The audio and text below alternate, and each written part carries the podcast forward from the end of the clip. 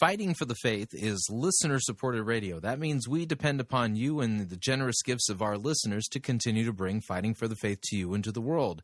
If you don't already partner with Fighting for the Faith, visit our website at fightingforthefaith.com and click on one of our friendly yellow buttons. One says Join Our Crew, the other says Donate. When you join our crew, you're signing up to automatically contribute $8.95 every month to the ongoing work and mission of Fighting for the Faith and Pirate Christian Radio. If you want to specify the amount, you click on the Donate button, or you can make your gift payable to Fighting for the Faith, and then send it to Post Office Box 508, Fishers, Indiana, zip code 46038. And let me thank you for your support. We cannot do what we are doing here without it. And now, on to the program.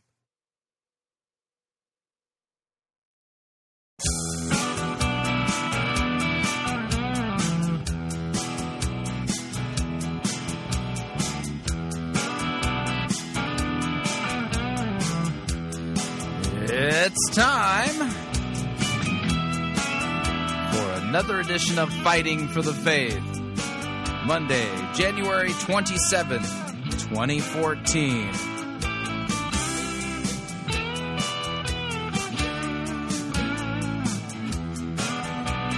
Ready to kick off another week of discernment radio. We're going to learn a little bit of hermeneutics today. Kind of build off of some stuff that I've done in the past.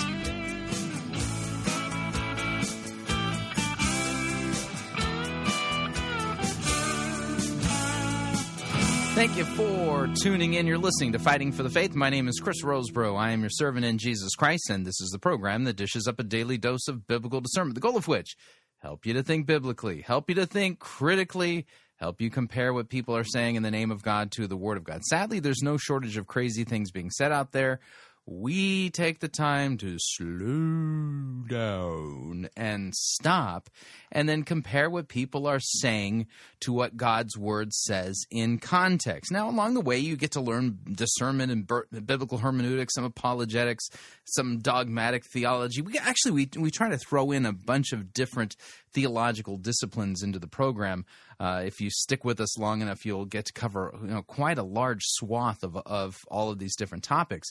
But today I want to talk a little bit about the concept of different levels of interpretation. Different levels of interpretation. You're thinking, what are you talking about? What's a level of interpretation? Well, think of it this way. Okay, yeah. If you were to take a class in hermeneutics, your professor might talk about the three levels of biblical interpretation. Okay, and so the idea behind it is that level one. Okay, and this basic stuff here. Level one is what the words say on the page. Let me give you an example, okay? Let's say we're reading through the Gospel of John, and we come to that text in, Gospel of John chapter 2, the wedding feast at Cana, right? It says that Jesus turned water into wine. The text actually just says that. So level one is just what the words mean, on their face value. You have other passages that say Jesus walked on the water. Okay, so what is, level one is, well, Jesus walked on the water. Now, sometimes it gets a little bit tricky, as far as, what to do with a level one reading, because sometimes the Bible uses what is called non-literal language. So, for instance, you take a look at, the passage in the Gospel of Matthew, and John the Baptist says, "Behold, the Lamb of God who takes away the sin of the world," and he's pointing to Jesus, right? And, so if you were there with a video camera and you had it on John the Baptist, and he says, "Behold, the Lamb of God who takes away the sin of the world," and he's pointing to Jesus. And so you did one of those, snap overs, with the video camera, and you were to take a look at Jesus real quick, you wouldn't see Jesus, running around on four hooves, going, bleh, bleh, so you got to understand that a level one reading here also takes into account that oftentimes we're dealing with non-literal language, or you could say, you know, a metaphor or simile or some kind of figure of speech that's that is describing one of the attributes, or just, you know, it's a part of the whole, if you would. So, but level one interpretation's all about what the words say. Level two is different, though. Level two has to do with the significance of the text, okay? So let me give you another example. We'll come back to our wedding feast at Cana of Galilee, right? So it says, Jesus turned water into wine. What is the significance of that miracle? You know, so a level two interpretation takes a look at the text, and then, you know, the guy who's exegeting or preaching on the text will tell you the significance of what's happening and what you can read on level one. And so, you know, I'm not going to hazard a guess as to, you know, how to understand the significance of, you know, a level two reading of the wedding feast of Cana of Galilee. Maybe somebody might say something to the effect of, well, you know, this is showing Jesus's deity. You know, he's Lord of the elements or something like that. And you go, oh, okay, well, maybe it's that. Maybe it's something else. And oftentimes, in order to understand the significance of a passage, taking a level one reading and then understanding what is it really trying to tell us here, you have to have a good command of an understanding of how the Bible works together as a unit. Even though it's, 66 different books written across thousands of years, by a bunch of different authors, it's God the Holy Spirit who is the common author of every biblical text. And so, you got some things that you have to take into consideration, and this then goes back to the idea of Scripture interprets Scripture. Now, one of my favorite, ways of describing what's going on here, you want clear passages to govern unclear. And these clear passages will govern our level two interpretation of Scripture. By the way, level three, I'm not going to really talk about. This has more to do with what's called isagogics, and it gets behind, tries to get behind the author and explain why he's saying what he's saying. An example of that would be, well, if you read through the Gospel of John, oftentimes Hebrew words are translated into Greek, or the whoever wrote this is explaining to his audience what these words or ideas are, which that tells us that whoever wrote this actually wrote it for a Greek-speaking audience rather than a native Hebrew audience from Cana. So that would be kind of a level three interpretation. And with each iteration, level one, what do the words on the page mean at face value? Level two, is there significance? Level three is, the kind of the motive behind it. But with each step you go up, it becomes more and more difficult, and it's prone to subjectivity. Okay, so you get what I'm saying here. So coming back to level two, all right, let's say that you were somehow miraculously transported back in time and space to Jerusalem on the eve of the Passover, when Jesus Christ was crucified just outside the city gates of Jerusalem. All right, maybe Doctor Who shows up in the TARDIS, and and you whoosh back in time, and you're able to spend some time witnessing the actual crucifixion of Jesus. Now, without anything else, limit yourself to only what you're seeing. Could you explain the significance of the event? Now, that becomes tough, right? It becomes very difficult. Well, theologically, how do you explain the significance? There's a guy, actually three guys on three crosses. Jesus is in the center, and there's two other guys being crucified. Well, they all look like they're in major pain and agony. There's blood everywhere. It's quite a mess. There's women crying and people shouting and jeering, and above Jesus's head, is the titulus that says, the King of the Jews, right? And so, can you tell me the theological implications as to what's happening there? What's the significance of the event? And the sun is dark, and weird things are happening. He cries out, there's an earthquake, and can you figure out what's going on theologically? chances are, no, you probably couldn't. And you're thinking, well, isn't he dying for the sins of the world? Well, yeah, but the reason you know that is because you have a text that explains that, okay? So without access to any other passages of Scripture, you know, are you likely to come up with the correct significance as to what's going on, a correct level 2 interpretation that explains the theological significance of what Jesus is doing on the cross? The answer is, yeah, probably not, okay? So Scripture interprets Scripture, then we need other passages to explain to us the significance of what Jesus was doing on the cross. This is where we're going to look for level 1 readings that give us a level 2 significance interpretation of the events that are recorded in the historical narratives in each of the 4 Gospels regarding Jesus' death on the cross. And so we would then go to Isaiah chapter 53. He was pierced for our transgressions. He was bruised for our iniquities. The chastisement that brought us peace was upon him.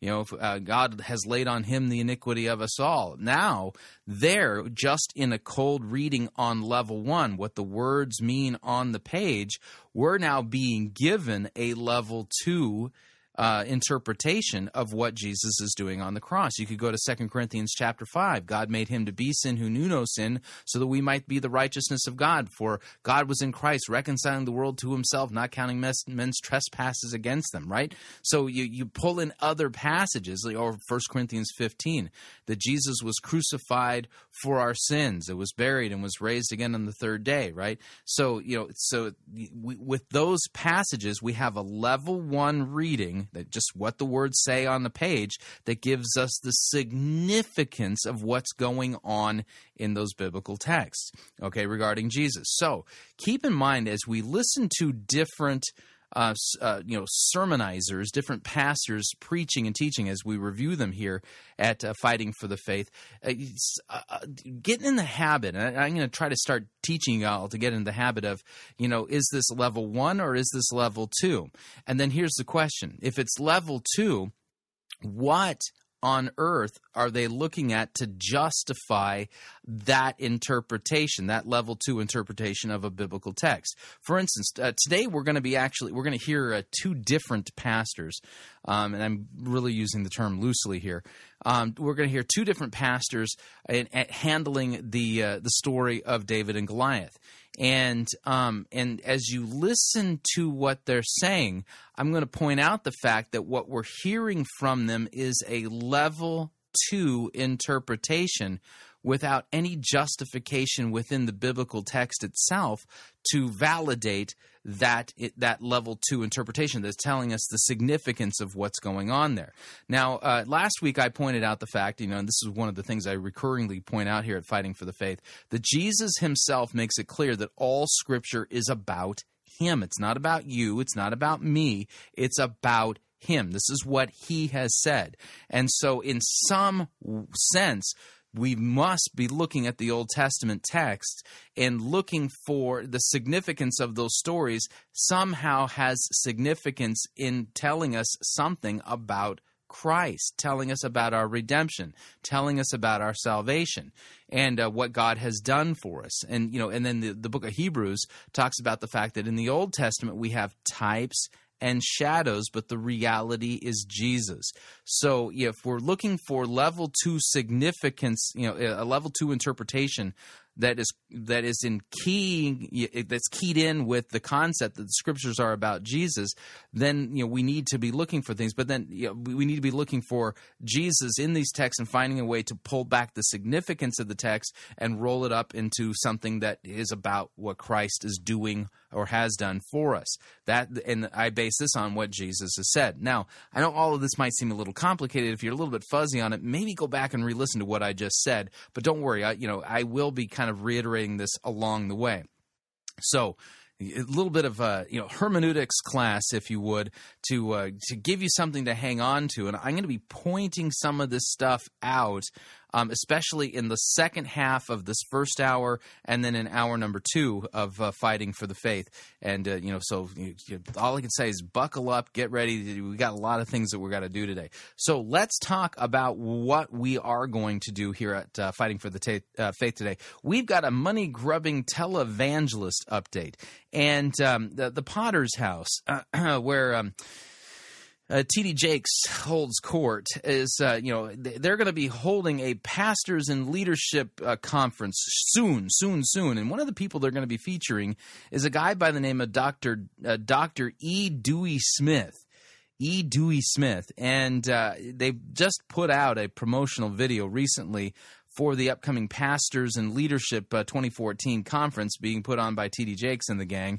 And I want you to hear what this Dr. E. Dewey Smith is saying in this video to see if it makes any biblical sense to you, because it sure doesn't make any biblical sense to me. Then we'll take a break, and then when we come back, we have a Joel Osteen update.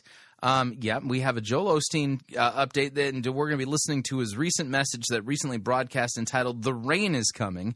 The rain is coming, and then we have a Stephen Furtick update, and we're going to be listening to a portion of this Sunday's sermon by Stephen Furtick.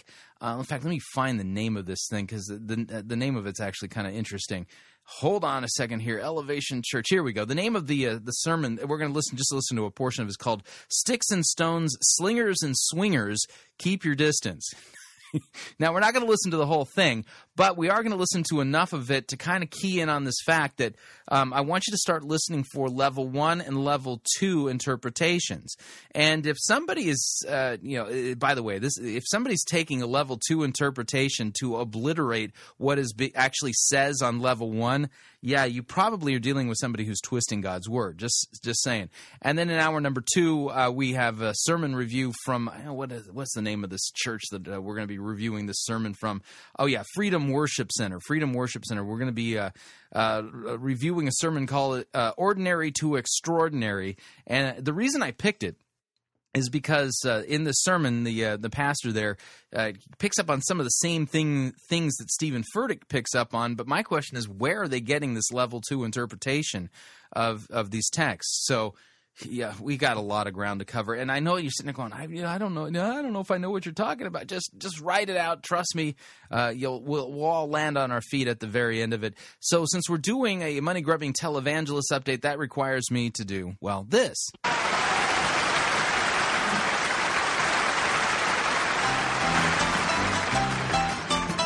Don't want no loving. Don't want no kissing. Don't want no gal to call me honey. Don't want my name in the Hall of Fame. Just want a big fat pile of money. Give me that almighty dollar for that lettuce, hear me holler. Give me buckets full of ducats, let me walk around and waller in Mazuma, El Dinero, wanna be a millionaire. Give me money. I want that green ammunition, that's the stuff for which I'm wishing. Fill my closets with deposits, I'm a demon in addition. Give me shekels, give me pesos, let me see their smiling faces. Money. Get me a suit that's made out of loot and whistle to wear it in green. I got that monetary-itis, like be just like King Midas. Want that golden touch is what I mean. Give me that old double eagle. Want that tender that is legal and financially, substantially, any sum I can inveigle. Want to live in regal splendor with that loving legal tender. Money.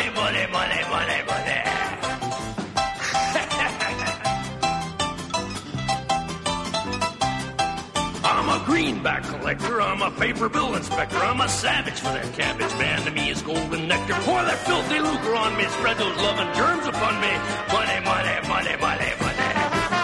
and if they ever plant trees of equermus unum, I want to be the guy that they send out to Brunum, oh give me money. Yeah, there we go, Dr. Teeth and money, all right. Yeah. You just got to love that. All right. Okay, so what we're going to be listening to is just a short little promo video for the upcoming Pastors in Leadership 2014 conference put on by T.D. Jakes and the Potter's House and those kinds of folks. And we're going to be listening to Dr. E. Dewey Smith.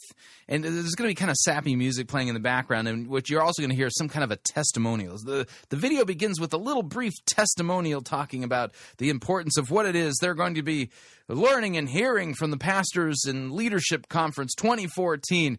And then we'll get right into Dr. E. Dewey Smith and talking about, pistons and spark plugs and stuff. Yeah, here we go. You have not because you ask not, you know, and to come here and get fed like we're getting fed, it's an awesome meal. I can't wait to continue the course. All right, so you don't have because you don't ask, and we're going to get a great meal. So here's something to whet your appetite of the type of meal that you're going to be receiving at the Pastors and Leadership Conference, March 6th through the 8th in Orlando, Florida, put on by T.D. Jakes and the gang. Here's Dr. E. Dewey Smith. Listen to this. See if you can make any sense of it. Every tune-up, there has to be the changing of spark plug. And when you are going through a tune-up, as the spark plugs are changed, the manufacturer always designs that spark plugs are never in numerical order. They don't go sequentially. In other words, odd spark plugs are placed on the left. What's an odd spark plug versus an even spark plug? What is he talking about? Even spark plugs on the right. Uh-huh. So spark plugs 1, 3, 5, and 7 on the left. Spark plugs 2, 4, 6, and 8 are on the right. And when the engine fires, the spark plugs don't connect 1, 2, 3, 4, 5, 6, 7, 8. They never move and operate in order. Spark plugs are always out of order, and that was divine and designed by the manufacturer. So it was divine that the manufacturers came up with the idea that spark plugs never fire in order. Now, I don't know anything really about how combustion engines work, but yeah, something tells me something fishy is going on here. And in the video they show guys literally standing up, feeling like they're receiving some kind of major message or blessing from God by what they're hearing, and I'm hearing complete nonsense. And so I had to ask my heavenly manufacturer, God, why is it that in our lives things sometimes don't go in order? 1, 2, 3. Why aren't things logical? Why aren't things reasonable? It would make sense if it's 1, 2, 3, 4, 5, 6, 7. He said no. No, no, no. He says, here's why. Because if it went in order, 1, 2, 3, 4, 5, that will cause too much compression.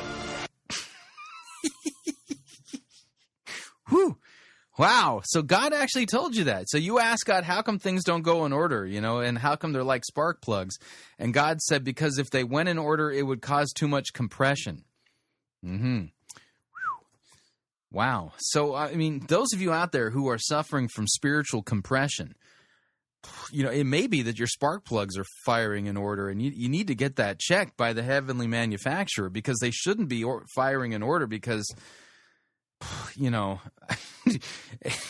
by the way, I have no idea what I'm talking about. I'm saying words, but I have no clue what they mean.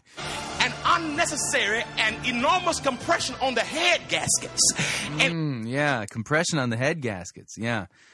So, yeah, see, that's why apparently God told him this. I have to back this up because this is divine revelation that if you have your spark plugs firing in order, it's going to cause too much compression and put pressure on your head gaskets. Does anyone know where their spiritual head gasket is? I'm a little lost here. Let me back this up. Here we go. Because if it went in order, 1, 2, 3, 4, 5, that will cause too much compression. An unnecessary and enormous compression on the head gaskets. And if it went in order, too much compression on the head gaskets will blow the head. And yeah, so...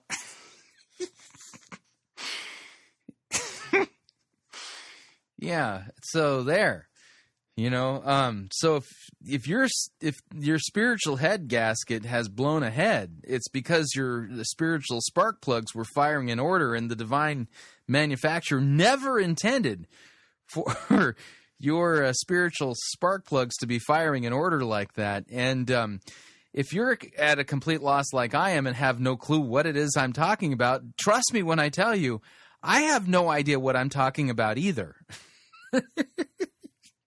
This is one of those things where, you know, you just kind of write a big question mark and go, yeah, your guess is as good as mine. And, of course, you know, the next question that comes up is, where did he get any of this from? Because this is some kind of level 2 interpretation. You know, the significance of what the Bible is teaching us is the importance of understanding how to not expect your spiritual spark plugs to be firing in order, otherwise your head gasket's going to blow out. Yeah, so do any of you all know which biblical passage teaches any of this? Because I sure don't. In fact, I'm fairly certain that God's Word teaches none of this. So you get what I'm saying.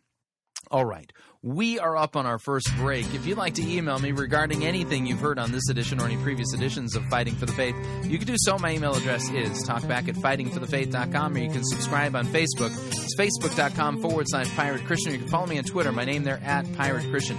Quick break. When we come back, we have a Joel Osteen update, a Stephen Furtick update, and stay tuned for hour number 2. We have a kind of a weird sermon we need to review along those lines too. Stay tuned. Don't want to miss it. We'll be right back.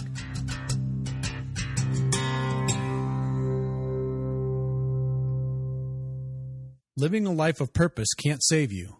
You're listening to Fighting for the Faith.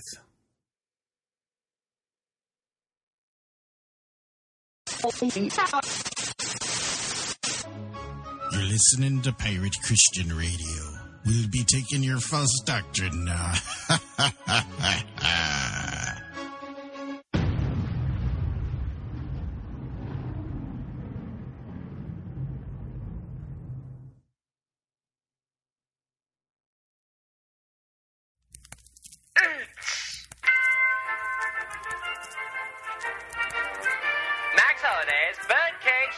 Presents Church Day Select.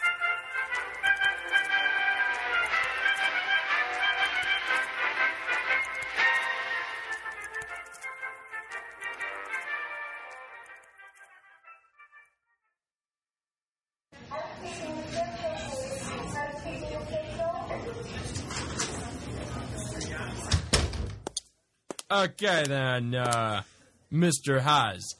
The results of the test have come back. What are they, Doc? Not good.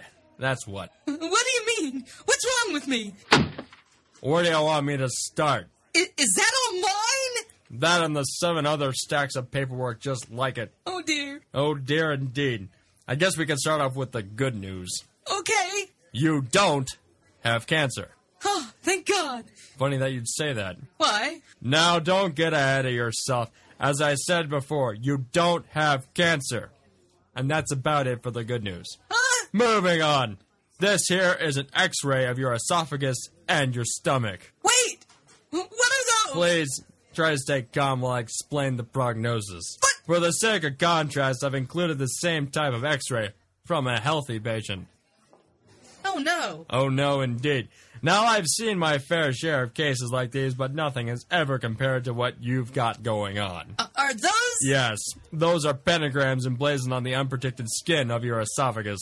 Is that the reason for your heartburn? Oh, no. Not even close. If you look closely, we've identified this black lump in your stomach as brimstone. That is the cause of your heartburn. And no, Nexium won't fix it. How can this be happening to me? Well, to put it simply, you've contracted a religiously transmitted disease. But how? Well, there are many ways. One of the more common ways is to preach heresy and to openly accept the teaching of the devil and his ways. But... Oh, trust me, this is only the tip of the iceberg. Do you know how much sulfur we found in your colon? You found what? In my what? Sulfur. You see, it's normal to find in some of the victims of possession, but you were something extraordinary. We found 3 whole pounds of it in there. 3 pounds? Don't even get me started on the pH of your blood, though. Hoo-wee. There was some nasty stuff. Melted right through our equipment when one vial exploded in the centrifuge. Yes, sir. You've got yourself a really nasty religiously transmitted disease. What am I gonna do?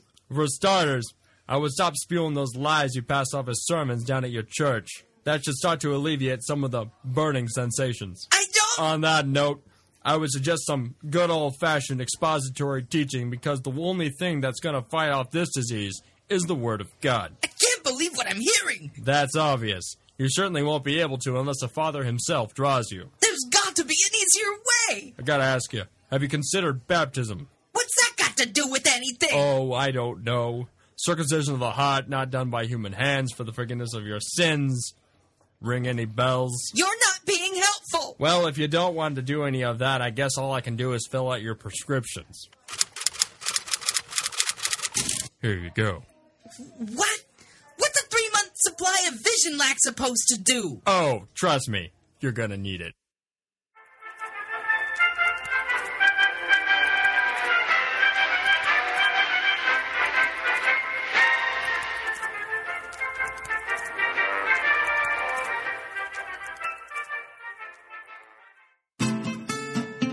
Don't pay more for travel than you need to.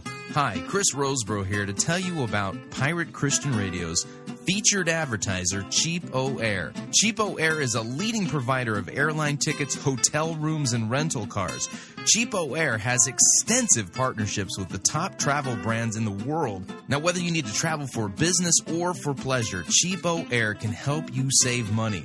And if you visit our website, piratechristianradio.com/cheap, we have a promo code that will save you an additional $10 off of Cheapo Air's already low prices. So visit piratechristianradio.com/cheap, write down the promo code, then click on the banner and book your low-cost travel today. And remember, a portion of your purchase at Cheapo Air goes to support Pirate Christian Radio.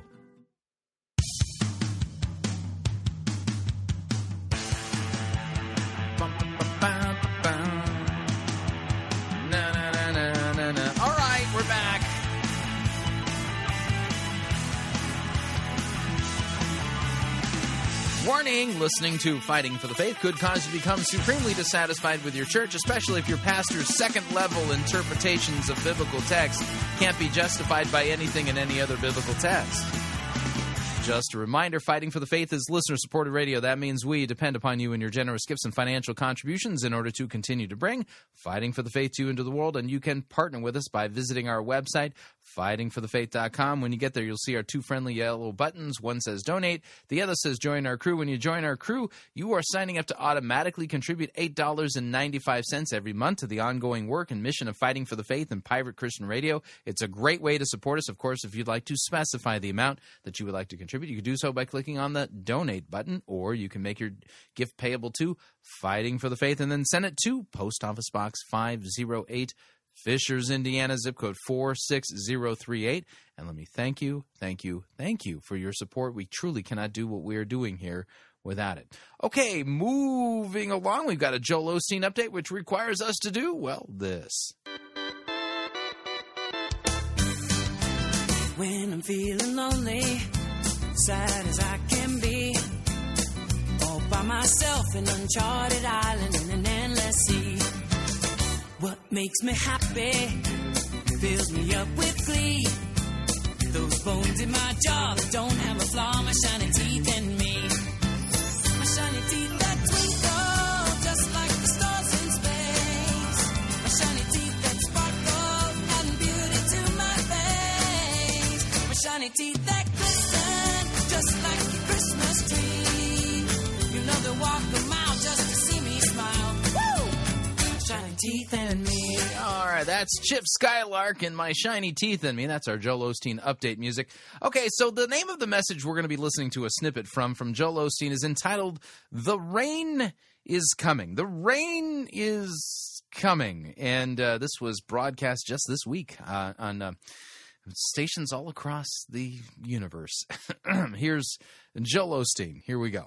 I like to start with something funny. And I heard about these three sons that left home and went out and prospered. And they got back together to talk about the gifts they had bought their elderly mother. The first said, I built Mom a big house. The second said, I got her a fancy car. The third said, since Mother loves to read the Bible, but she can barely see, I got her a specially trained parrot that can quote the entire Bible. A few months, they got a letter from their mother. Said, Milton, the house you built me is way too big. Gerald, the car you bought me is way too small. But my dearest Donald, your simple gift was my favorite. The chicken was delicious. Hold up your Bible. Say it like you mean it. This is my Bible. I am what it says I am. I have what it says I have. Notice who's at the center of that particular creed. I. That's the I creed. I am. I have. I is. You know, all that kind of stuff. I can do what it says I can do. Today I will be taught the Word of God. No, you won't. I boldly confess my mind is alert. My heart is receptive. I will never be the same. In Jesus' name, God bless you. I want to talk to you today about the rain is coming. The what's coming? The rain is coming. Well, I'm in Indianapolis, and we haven't had any rain. We've had a lot of snow, and man, it has been cold here. Yeah, I mean, we've had. In fact, tomorrow, I think the overnight low is going to be like -10, -11, somewhere in there, and the high tomorrow is going to be like 2. So we're not expecting any rain here in Indianapolis anytime soon. What are you talking about? I was in Africa years ago, and there was a severe drought. The ground was so dry that it was breaking apart. The vegetation had all dried up. The livestock couldn't survive. It was barren, empty, no life, all because there had been no rain. And every person goes through times of drought, dry seasons when we don't see anything happening. Okay, so you went to Africa and they literally had a real drought. And now you've springboarded from a literal drought in a literal place that's literally called Africa into an allegorical, non-literal, quote, drought that we experience in our lives. Okay. We've got big dreams. We're standing on God's promises, but we just don't see anything changing. Yeah. Maybe the reason why you're not seeing anything changing is because you've deluded yourself. Because immediately my question is, where in the Bible does it say that if you have a big dream that God is somehow, required to make your dream come true, this big dream for yourself? Where is this big dream thing taught in Scripture, specifically? And then, of course, if it's not happening, then you're having an allegorical, metaphorical, non-literal, droughtish type thing happening to you. It's dry and barren. Yeah. You can be blessed in one area and in a drought in another. Have a successful career, but you struggle in your marriage, a drought in a relationship. So don't look at your life as, somehow unilaterally. It's either all raining or all droughtish. So for instance, if you're overweight, maybe you have an overweight issue and you're not losing weight properly, so you have a drought in your weight life. But then things are good at work, so then it's raining there. Okay. Right. And where does the Bible teach us to view our lives in this way? Or you can have a great marriage, but you just don't feel well. A drought in your health. I know a lady, she has everything going for her. She's beautiful, talented, successful. But year after year, she struggles with the same addiction. So she has an addiction drought, even though she's really doing, it's raining in other parts of her life. It's just that section of her life is dry. Again, where does the Bible teach us to view our lives in this non-literal way? It's easy to think, this is the way it's always going to be. I'll always be lonely. I'll always have to deal with this depression. I'll always struggle in my finances. By the way, I've been reviewing Joel Osteen clips for years now. Have you ever noticed that the example he always goes to is kind of like somebody like Eeyore? Okay, and the reason I say it like that is because when Joel Osteen says it doesn't quite come off like Eeyore, but if I were to take those words and put them in Eeyore's mouth, all right, everybody would recognize where that's coming from. I'll never be happy. I'll never get out of this situation. I'll always be lonely. Now listen, I have rarely in my life, and I mean this in the truest sense of the word rare, I have rarely ever encountered anybody who is a true Eeyore like that. Oh, this situation's probably going to be the death of me. I'm never ever gonna get out of this situation.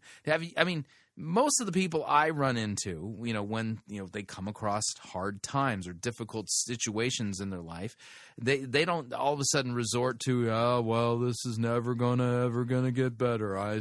It's just gonna be the worst thing ever. In fact, it's probably gonna get worse. I don't know anybody who's like that. Most of the people that I talk with, when tough times come, they say, yeah, this is a very difficult situation. Please pray for us. We're not sure how we're going to get through it, but we'll find a way. That's generally how most people talk. But notice when Joel Osteen talks about this person, talks about people, they're always saying things like, oh, I'll never be happy. Oh, all this, and I'll never be. But it's Eeyore. It's Joel Osteen, taking the Eeyore-ish out of it because he's always so happy and all this kind of stuff. But this is the exact type of stuff we would hear from an Eeyore. Now, I want to announce that in 2014, that drought is coming to an end. Okay, backing up the audio, we got to go back through the Eeyore segment. Where is he getting the authority to announce that 2014 is going to be different than whatever? Listen. It's easy to think this is the way it's always going to be. I'll always be lonely. I'll always have to deal with this depression. I'll always struggle in my finances. No, I want to announce that in 2014, that drought is coming to an end. Oh, okay. So Joel Osteen apparently has authority from God on high to announce that whatever drought you're going through and whatever segment of your life is being droughty-ish, that it's 2014, the drought is coming to an end. Where does the Bible say this? Any area of brokenness, dryness, loneliness, every empty place, if you will stay in faith, God is going to rain down favor, rain down healing, rain down restoration. Psalm 68 says, you sent an abundant rain, O God. All right, now, this is where I want to come back to what we've been talking about. The verse he's quoting to somehow show us that this is what God is telling us this morning or this day here is Psalm chapter 68 or Psalm 68 verse 9. You sent an abundant rain, O God. Now, what I want to point out is this, is that Joel Osteen all the way up until just now was doing a level 2 interpretation. He was telling us the significance of a particular biblical text. At least that's, I think, the right way to look at this particular sermon. And the text in question is Psalm 68, verse 9. But, when we look at Psalm 68, verse 9, the question is, does the level 1 reading of Psalm 68, verse 9 justify the level 2 interpretation that he's given? Okay? Now, I understand. This is the first time I've really introduced these categories here at Fighting for the Faith. So what we're going to do is we're going to apply our 3 rules for sound biblical exegesis, and they are context, context, and context. And we're going to take a look at what's going on in Psalm 68, and we're going to look at a level 1 reading to see if the level 2 interpretation that Joel Osteen is giving us can even remotely be justified by what the text is actually about and what it's saying. So we're going to look at Psalm 68. I'll start at verse 1. Here's what it says. God shall arise, his enemies shall be scattered, and those who hate him shall flee before him. As smoke is driven away, so you shall drive them away. As wax melts before fire, so the wicked shall perish before God. But the righteous shall be glad. They shall exult before God. They shall be jubilant with joy. Sing to God. Sing praises to his name. Lift up a song to him who rides through the deserts. His name is Yahweh. Exalt before him. Father of the fatherless and protector of widows is God in his holy habitation. God settles the solitary in a home. He leads out the prisoners to prosperity, but the rebellious shall dwell in a parched land. O God, when you went out before your people, when you marched through the wilderness, The earth quaked, the heavens poured down rain before God, the one of Sinai, before God, the God of Israel. Rain in abundance, O God, you shed abroad. You restored your inheritance as it languished. Your flock found a dwelling in it. In your goodness, O God, you provided for the needy. Now I'm going to stop right there, okay? The context in which verse 9 appears is a recounting of Sinai, okay, and God taking his people out of slavery in Egypt. Let me read it again. O God, when you went out before your people, when you marched through the wilderness, the earth quaked, the heavens poured down rain before God, the one of Sinai, before God, the one of Israel. Rain in abundance, O God, you shed abroad, you restored your inheritance as it languished. Your flock found a dwelling in it. In your goodness, O God, you provided for the needy. Okay, so the rain here that's being described is not a literal rain. This is a non-literal rain that's talking about God's provision, God's abundance, and his restoring his inheritance and leading his people of Israel out of Egypt, out of slavery, and taking care of and restoring them. This is what this is about, okay? So when we take a look at what's going on in level one, we now have to ask the question, is it a valid interpretation of this text to say that God now in 2014 is going to pour out rain in your life in order to dry up the droughty portions of your life, whether it's, you know, you're struggling at work, you're struggling in a relationship, you're not happy with the way your kids are behaving, maybe your financial situation has gone awry. Is it a valid level two interpretation to declare in 2014 that God's going to rain now on you because Psalm 68 verse 9 says, rain in abundance, O God, you shed abroad? The answer is no. This is not even close to a valid interpretation of Psalm 68 verse 9. He didn't quote it in context, and what he's saying regarding the significance of this text doesn't apply at all.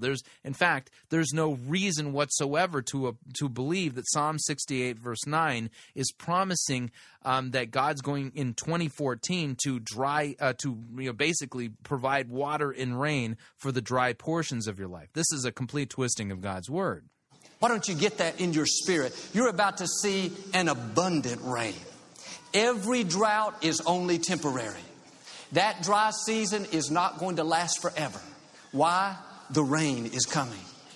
That addiction is not going to be with you your whole life. Rain is coming. Struggle and lack is not your destiny. It's temporary. Rain is headed your way. Some of you have been in a drought in your health, chronic pain. You don't feel well. You could easily settle there. No, you need to get your umbrella. I see clouds starting to form. Maybe in your career, you feel stuck. You can't seem to get a good break. You got passed over for the promotion. Don't get discouraged. God has something better for you. So apparently all of this that Joel Osteen is now just going on and on and on about. You know, get your umbrella. God's about to do something great and start raining in your life. It is all based upon Psalm 68, verse 9. This verse doesn't say any of the things that he's saying, nor is it a valid interpretation of this text in what he's providing for us. He's providing a level 2 interpretation of Psalm 68, verse 9, that is completely not even remotely connected to what the passage is actually saying.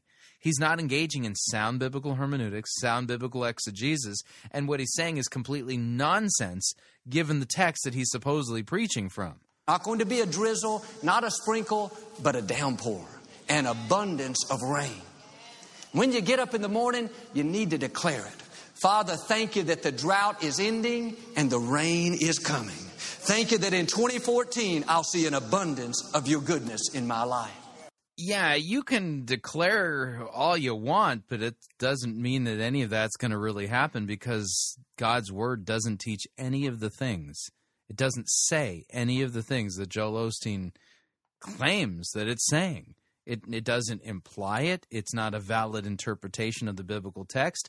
You're basically creating promises where there are no promises, creating hope where God has not spoken. And the reality is that many of the people listening to his message, rather than 2014 being a time of great rain and abundance, maybe the drought is going to get more severe.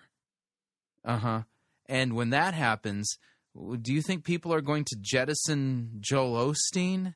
No, chances are they're probably going to doubt their own faith, their own worthiness. They're not going to see Joel Osteen as the problem.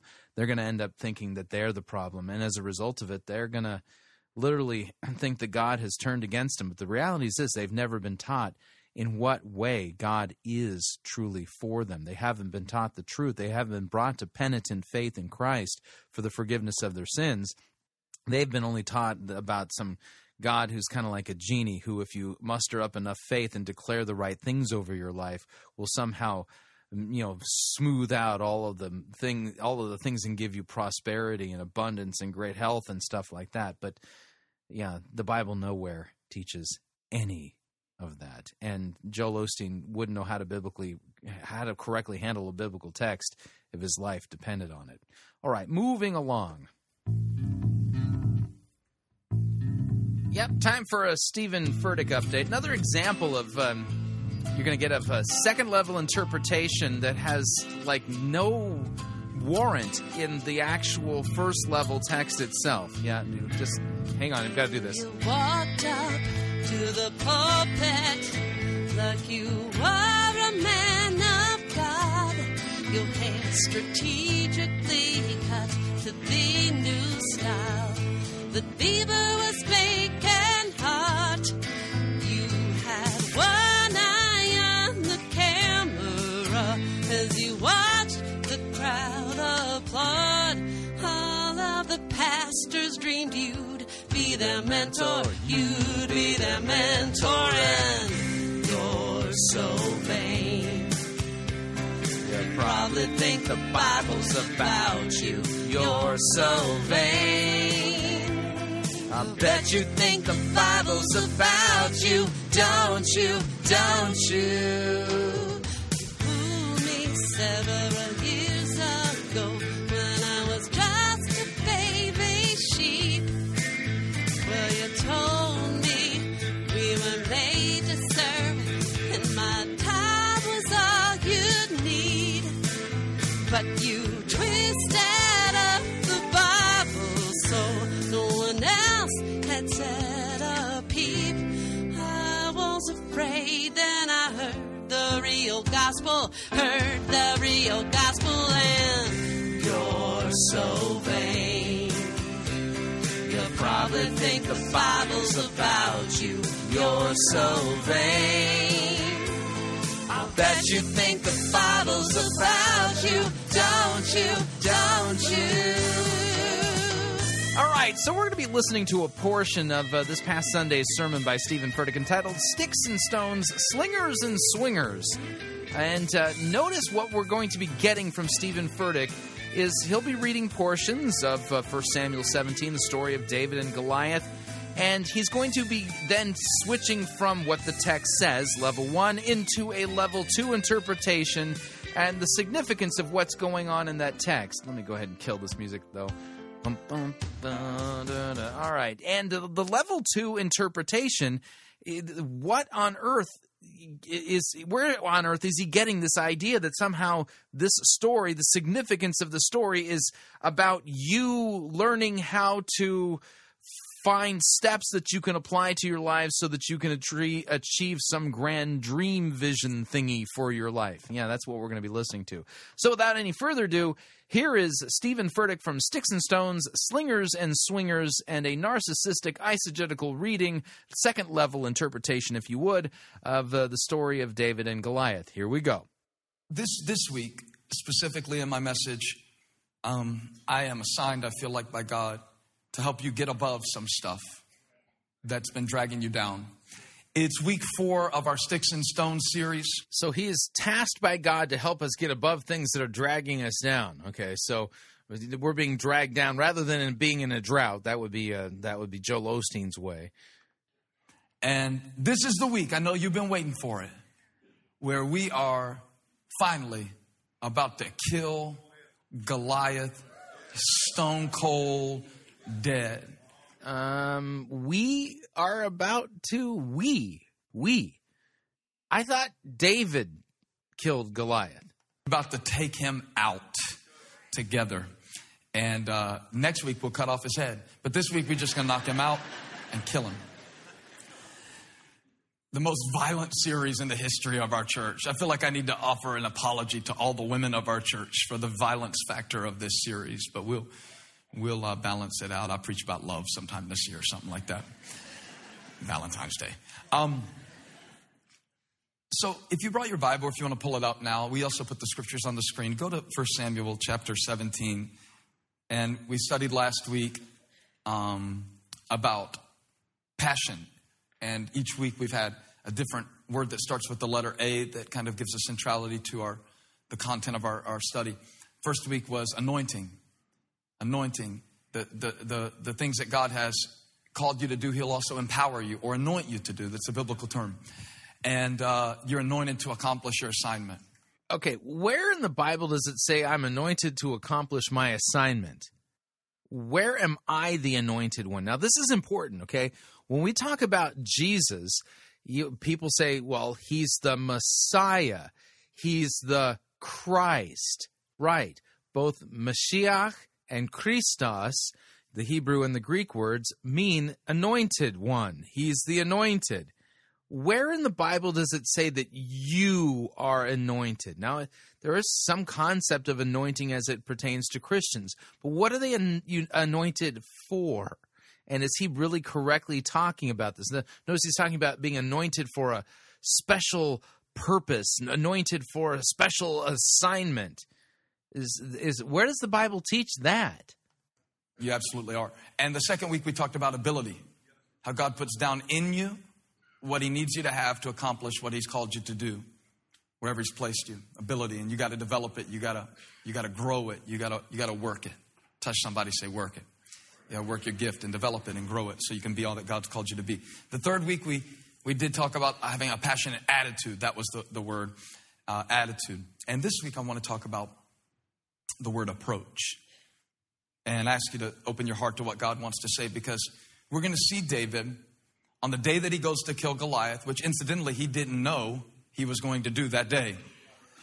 You know, sometimes you wake up and you have no idea what opportunity God might put before you that day. That's why you're wise to come to church. Okay, now notice. Okay. So he mentions the fact that David got up and he didn't know that day that he was going to kill Goliath. So we kind of sort of got a little bit of a level one, but not really. It was out of context. And then immediately the significance of that is because, well, you have something important for you to do. How is it? What in the text would indicate that the significance of the story of David and Goliath is some great opportunity that's going to show up in your life? What in the text would key us into the fact that this is a story about us overcoming obstacles that are keeping us down? There's nothing in the text that would say that the story is about us at all. Because who knows? God might give you the word that you need today to make it through something you're going to go through in 3 months that you don't even know about yet. You never know. You got to be ready. And be ready for whatever life brings to you. He may give you something that you can share with somebody else.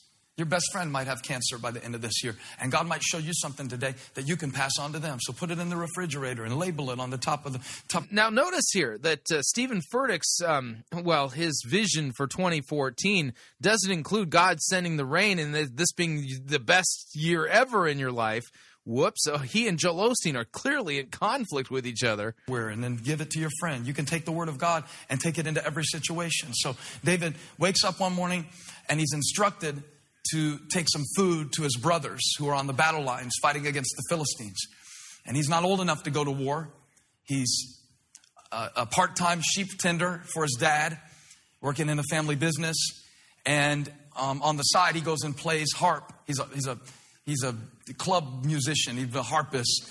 And he's kind of a jazz cat for the king. And he goes and plays his harp for Saul, the king, when Saul calls on him. And now he's been instructed by his father, though, on this day.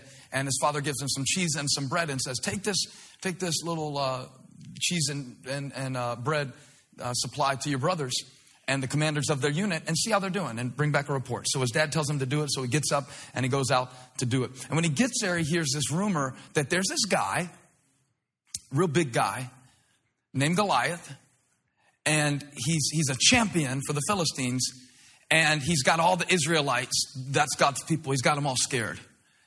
And so David is investigating the situation. That's where we're picking up in verse 26. David asked the men standing near him, "What will be done for the man who kills this Philistine and removes this disgrace from Israel?" Next question.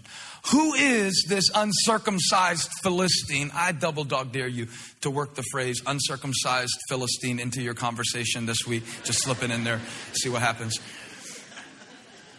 Who is this uncircumcised Philistine that he should defy the armies of the living God? You know, David had only been out there for a couple of hours, but the same threats that all of the other people had been hearing for 40 days that didn't move them to action, moved him to action in just a matter of moments because he had a willing spirit.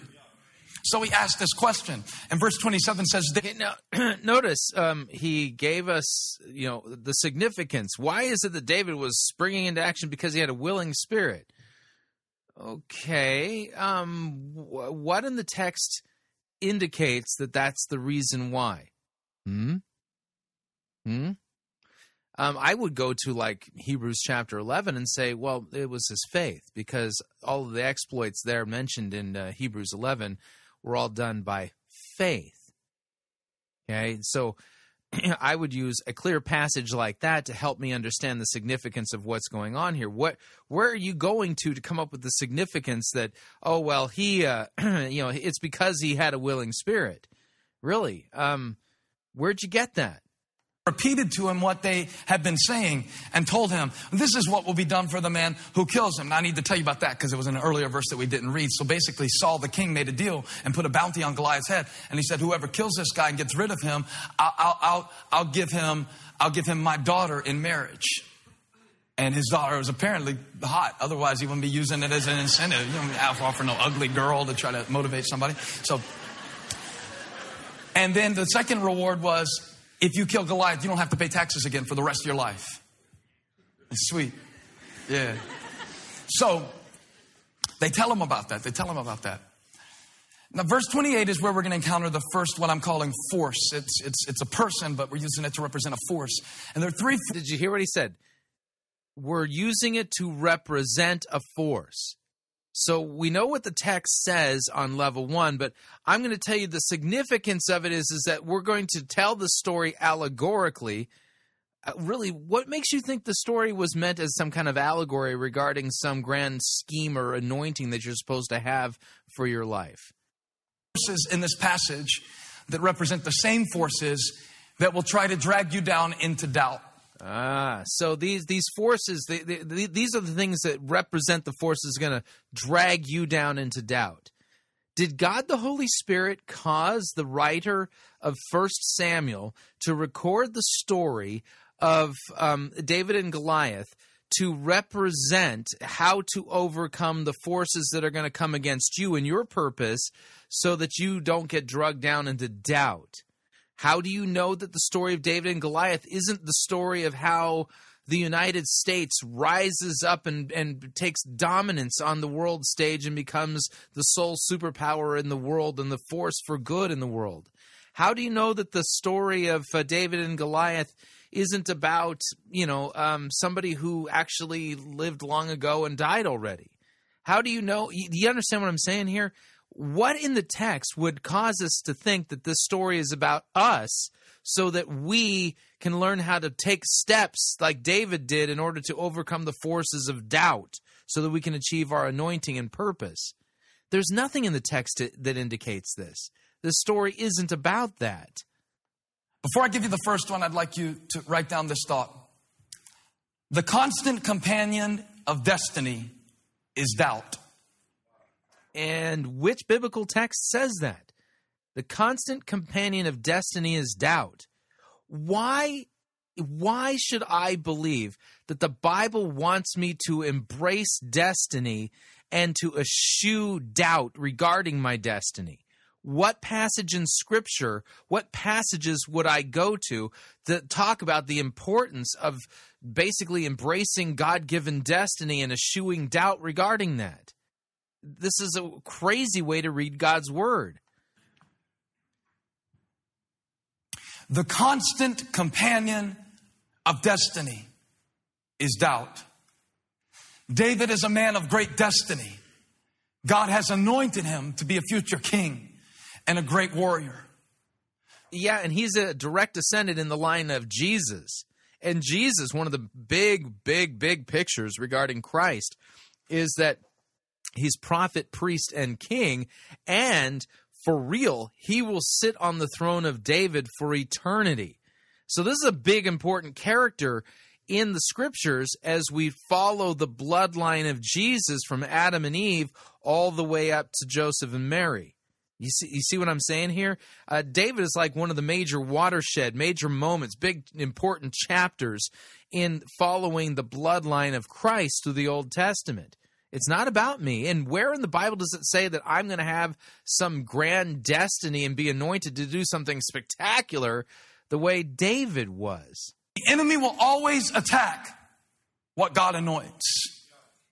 And if you've got a great destiny, you need to get used to the doubts that come along with it. Uh-huh. Where in the Bible does it say that we should all expect a great destiny and the doubts that come with it?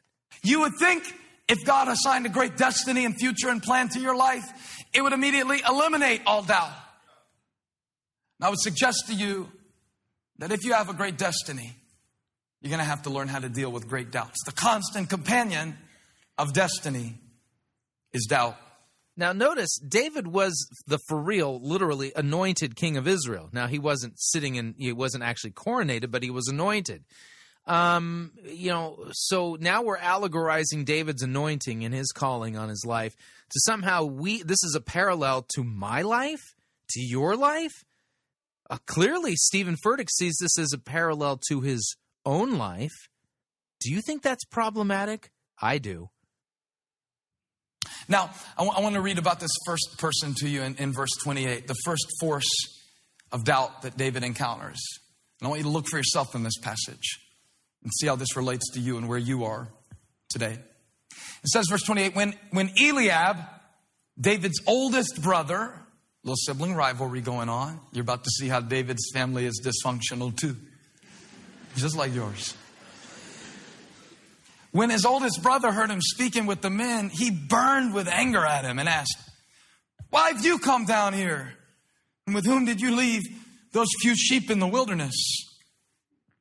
You're not very responsible. I know how conceited you are, how wicked your heart is. You came down only to watch the battle." What's he doing? He's accusing. He's accusing. How does the devil plant doubts in our mind concerning our destiny? By accusing us. Yeah. Okay, notice. Second level interpretation is that the significance of this passage, it's all about how the devil comes to create doubts regarding your destiny in your life, because that's what apparently the devil was doing to David. Uh-huh. What in the text would indicate that? Answer, nothing. There's nothing in the text to indicate that at all. The text doesn't say anything about Eliab being the vehicle for doubts of, for Satan to cast doubt on David's destiny. It doesn't say that at all. It's not even hinted at. There's nothing in the text or any of the surrounding text that would say that Satan was possessing or influencing Eliab. It doesn't say that. So where is he getting this from? The answer is that it comes from the fact that Stephen Furtick hasn't yet found a biblical text that isn't about him.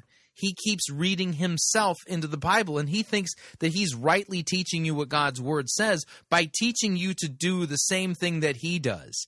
See, he's a guy with an anointing, a great destiny. He's the guy who cursed Sofa Express, and Sofa Express folded as a company because they weren't releasing the property to them that they wanted for one of their campi for Elevation Church. I mean, so because Stephen Furtick reads himself into these biblical texts, he's teaching everybody else to do the same. But there's nothing in the text that would tell us on level one to give us an indicator or a hint that the significance of this text is teaching us something about overcoming doubt so that we can achieve our anointed destiny. This is complete narcissistic nonsense. One of the names that the Bible gives to Satan, it's only mentioned one time, but I think it's one of the most accurate, is the accuser of the brethren, the accuser of God's children. And so God will show you your sin to change you. Yeah. But he will never show you your shame. He will never rub your nose in what you've done wrong in order to bring you down. And that's how you can know whether it's God speaking or the devil. Again, where are you getting this from? There's no texts that actually say this. You reference a text out of context, and then you draw a conclusion from it that we're supposed to apply to our lives so that we can tell when we're hearing the voice of God versus the voice of the devil. But the Bible doesn't actually teach this. When God speaks to you about something in your life that he doesn't like, he'll always speak in a way that will lift you up to a higher way of living. But when the enemy comes, he comes like Eliab, what? To drag you down. I know how wicked you are. What are you doing here? What are you doing in church? You know, some of you, while we were even singing today, that's what the devil was saying to you. Who do you think you are lifting your hands? You know how you lived last week. Who do you even think you are being in church? Who do you even think you are trying to study the Bible? You go to the gym. Who do you even think you are getting on a treadmill? You'll be fat in October just like you were fat last October because you never keep it up. Watch this. Accusing. Accusing. Accusing. Again, all of this is a level two interpretation of Scripture that has no justification, none whatsoever, in what the text says on level one. Nor can you bring other passages to bear here to somehow make this a legitimate interpretation of what's going on in this text. This is classic narcissistic eisegesis. And I think you kind of got the idea here. What we're dealing with is a completely narcissistic reading, self-serving reading of what the text says, but there's nothing on level one that would indicate that we're supposed to understand this story as something that has to do with us and making sure that we can achieve our anointed destinies. Because nowhere in the Bible does it teach us to expect that, like King David, we're all supposed to have anointed destinies as well. I mean, the Bible teaches nothing of the sort. So I think you get what we're saying. Now, we're to kind of flesh this out a little bit more. We'll actually kind of tease these concepts out in hour number two during our sermon review. If you'd like to email me regarding anything you've heard on this edition or any previous editions of Fighting for the Faith, you can do so. My email address is talkback@fightingforthefaith.com, or you can subscribe on Facebook. It's facebook.com/Pirate Christian, or follow me on Twitter. My name there, @Pirate Christian. Quick break. When we come back, sermon review. Don't want to miss it. We'll be right back.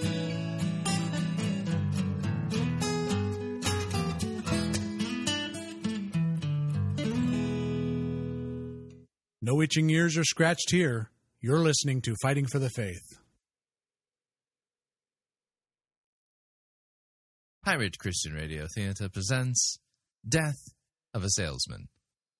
Are ye a salesman? Why, yes, I am. Can I interest you in some...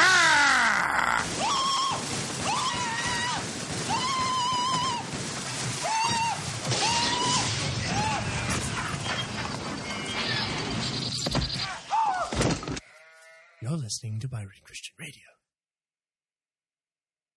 No, seriously. Starfleet wouldn't have lasted 2 minutes against the Death Star. Say what you want, dude. Why can't you admit that Star Trek created proton torpedoes first? So what are you saying? Without proton torpedoes, Luke Skywalker would never have been able to destroy the Death Star in the first place. Nuh-uh, bro. He had the Force. You mean midichlorians? That never happened. Those movies were just bad fanfics. Hey, have you two seen any Daleks around here? No. That's funny. We just picked up a distress signal and decided to check it out. Well, we haven't seen any...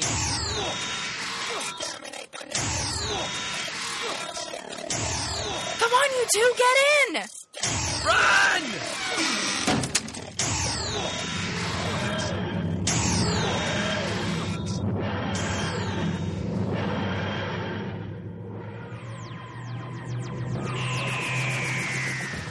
Never fear, nerds of the world. It doesn't matter whether you're into Star Wars, Star Trek, or Doctor Who. Think Geek has something for almost every fandom around. Celebrate your love of all things nerdy by going to www.piratechristianradio.com/geek. And by clicking on the ad banner, a portion of your purchase will go to supporting Fighting for the Faith and Pirate Christian Radio.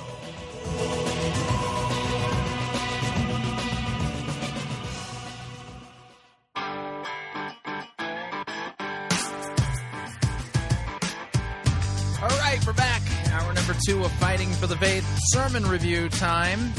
Now, the sermon we're going to be listening to is similar in many ways to what you were listening to from Stephen Furtick. In fact, I'm going to have to do something annoying during the sermon review, so I got to warn you ahead of time, but we'll wait and do this right.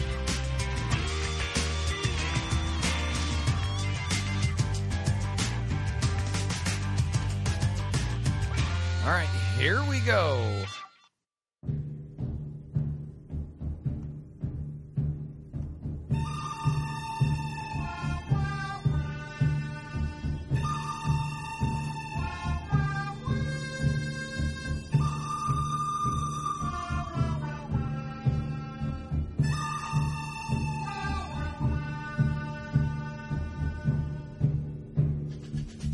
The good, the bad, and the ugly. We review it all here at Fighting for the Faith. We're an equal opportunity sermon reviewing service. Today's sermon comes to us via Freedom Worship Center in, Granite City, Illinois. Larry Cook presiding. The name of the sermon is Ordinary to Extraordinary in 2014. Now, I will continue to kind of point out level one of exegesis has to do with what the text actually says, the words say, and then level 2 has to do with the significance of what those words are saying. Okay? The two are connected, and you don't want to come up with a level 2 interpretation that has nothing to do with what a text actually says. Unfortunately, Larry Cook is no exegete, and this is not a exegetical sermon. In fact, we're going to be getting a lot of really weird statements being made by Larry Cook during this sermon, which will require me to actually do something obnoxious, and that's to do this. Yeah, let me play that a little louder. Yeah, you can barely hear it. That's the fail noise. In fact, let me go ahead and kill the music here. Yeah, so that you can hear this a little louder. Every time he makes a statement that is actually not anywhere taught in the Bible, you know, some doctrine that he's basically putting out there as if this is what the Bible teaches, you know, we're going to actually do this. Yeah, the Bible, when we do that, you'll know that, no, the Bible doesn't say that. So you kind of get what's going on. There's a lot of moving pieces in this sermon review. I may have overcomplicated it. So without any further ado, here is Larry Cook and his sermon, Ordinary to Extraordinary in 2014. Here we go. 1 Corinthians 2, you're there, say I'm there. And verse number 9, very familiar passage of Scripture. It says, but it is written, eye has not seen, nor ear heard, nor have entered into the heart of man the things which God has prepared for those who love Him. Now, I guess we could go back and rewrite that just a little bit and say, what God has prepared in 2014 for those, Brother Bob, who love Him. Amen. No, you can't do that, okay? Now, notice the significance already for the passage that he's trying to teach from. 1 Corinthians chapter 2, verse 9, is that God has prepared some amazing things for you in 2014. I mean, you haven't even imagined what's coming down the pike. I mean, it's just great stuff that God has in store for you. So that's the significance of 1 Corinthians chapter 2, verse 9. So the level 2 interpretation has to do with 2014 just turning out to be a fantastic year for you. But is that really justified in the text? Answer, no, not even close. 1 Corinthians chapter 2, verse 1. Let's add some context. And I, when I came to you, brothers, did not come proclaiming to you the testimony of God with lofty speech or wisdom, for I decided to know nothing among you except for Jesus Christ and him crucified. And I was with you in weakness and in fear and much trembling, and my speech and my message were not in plausible words of wisdom, but in the demonstration of the Spirit and of power, so that your faith may not rest in the wisdom of men, but in the power of God. Yet among the mature we do impart wisdom, although it is not a wisdom of this age or of the rulers of this age who are doomed to pass away. But we impart a secret and hidden wisdom of God, which God decreed before the ages for our glory. None of the rulers of this age understood this, for if they had, they would not have crucified the Lord of glory. But as it is written, what no eye has seen, nor ear heard, nor the heart of man imagined, what God has prepared for those who love him. These things God has revealed to us through the Spirit, for the Spirit searches everything, even the depths of God. For who knows a person's thought except for the spirit of that person which is in him? So also no one comprehends the thoughts of God except for the Spirit of God. Now we have received not the spirit of the world, but the Spirit of who is from God, that we might understand the things freely given to us by God. And we impart this in words not taught by human wisdom, but taught by the Spirit, interpreting spiritual truths to those who are spiritual. Mm-hmm. So this isn't about you in 2014, oh, you can't even imagine how great this is going to be for you. This is so his level 2 interpretation of 1 Corinthians chapter 2, verse 9 is not even remotely justified or warranted based upon what the text is actually saying in context. He's off topic. He's ripped God's word out of context and is making promises for God that God has not himself actually made. Now, I love my church. I love you. I love every one of you that make up Freedom Worship Center. And I really believe that Freedom Worship Center is made up of some weird people. Amen. Turn to the person beside you and say, "You're weird." Or I could use another word there, and I could say that instead of weird, you're extraordinary.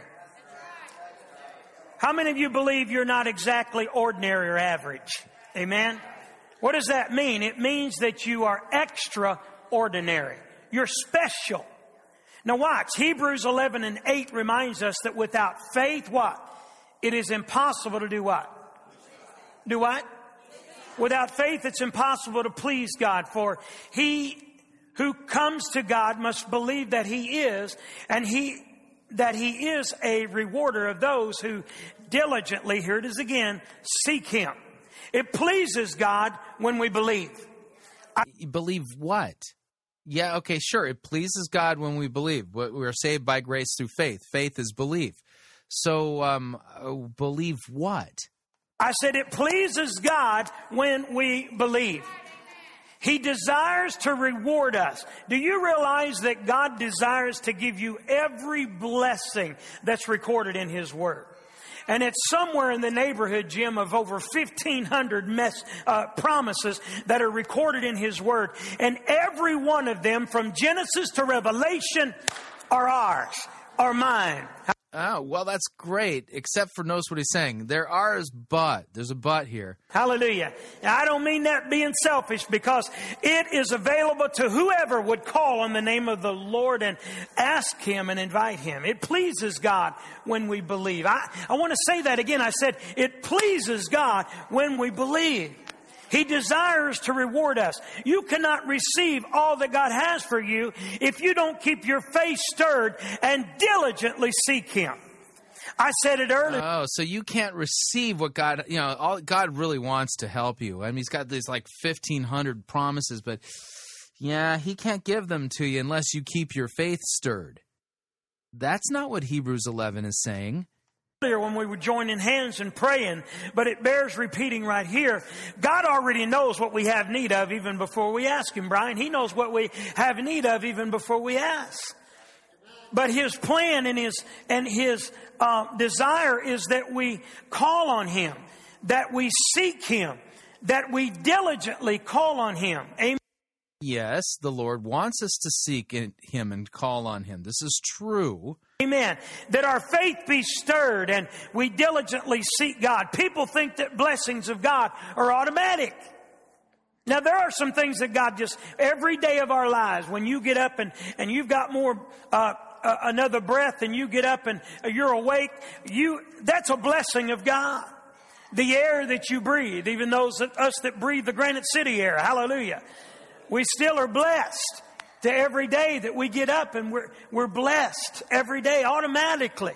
There are things that God blesses us with, Eileen, that we don't even ask Him for, that we don't even really. I know we appreciate them, but we don't ever give God credit for some of the things that He blesses us with our family. Just let your health be taken from you. I'll guarantee you'll be glad that you have your health and your legs under you. And your family's all in church and things are going well. And, you know, you're hitting on all 8 cylinders if you have an 8 cylinder. Or you're hitting on all 6 or all 4, whatever you got. Yeah, it doesn't matter how many cylinders you got. Just don't expect your spark plugs to fire all in order. You know, you can't have that happen. Because then you'll experience compression that'll blow your gasket out.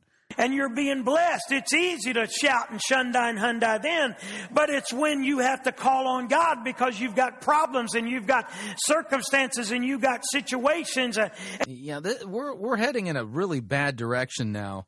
And sometimes, like Gary this past week, you're blindsided and you're not expecting it. You know, you go to the doctor and all of a sudden, you know, you're expecting to get a good report. And all of a sudden you get a report that, you know, that is not so good.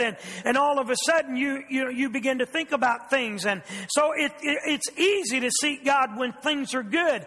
But God always wants us to diligently seek Him. Here's the key. You ready for this? All right. What's the key? You ready for it? You may even want to write this down. All right, I got a pen out. You ready? Here it is. Get your hopes up. Raise your expectations in 2014. Your best days are in front of you in 2014. Yeah, the Bible doesn't promise that. I believe that with all of my heart. Yeah, well, you're believing something that's false. This is going to be a year of favor. Yeah, no, the Bible doesn't teach that.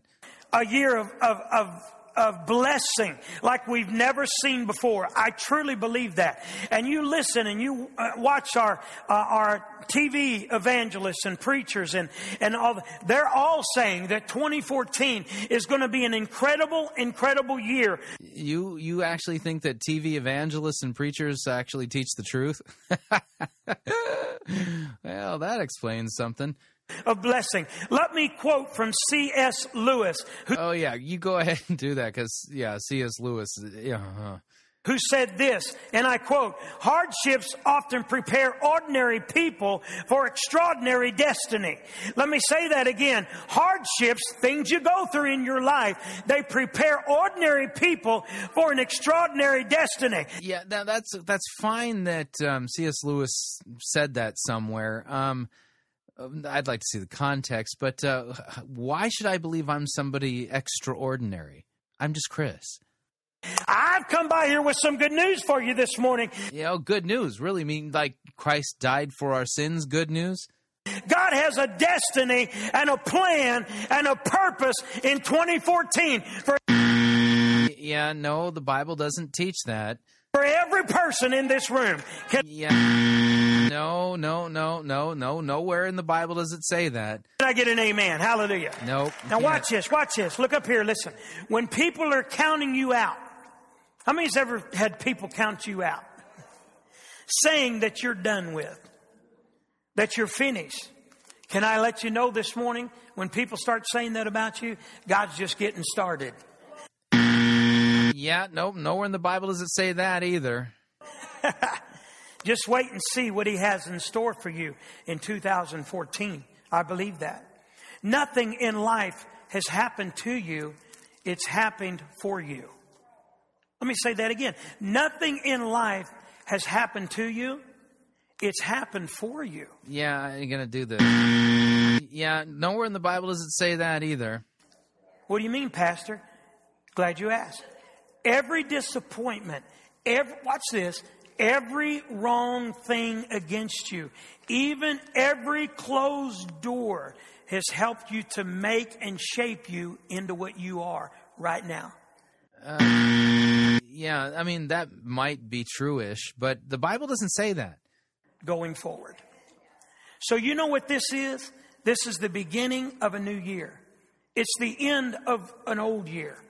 And so listen, I don't care what happened to you in 2013. I don't mean that disrespectfully. I'm just saying it's time to close the door on 2013 and look to God fresh and anew in 2014. How many want to be under the spout where the glory is coming out in 2014? I believe. You want to be under the spout where the glory is coming out? Yeah, Bible doesn't teach that either. Believe that. Every disappointment that you had in 2013, every wrong thing,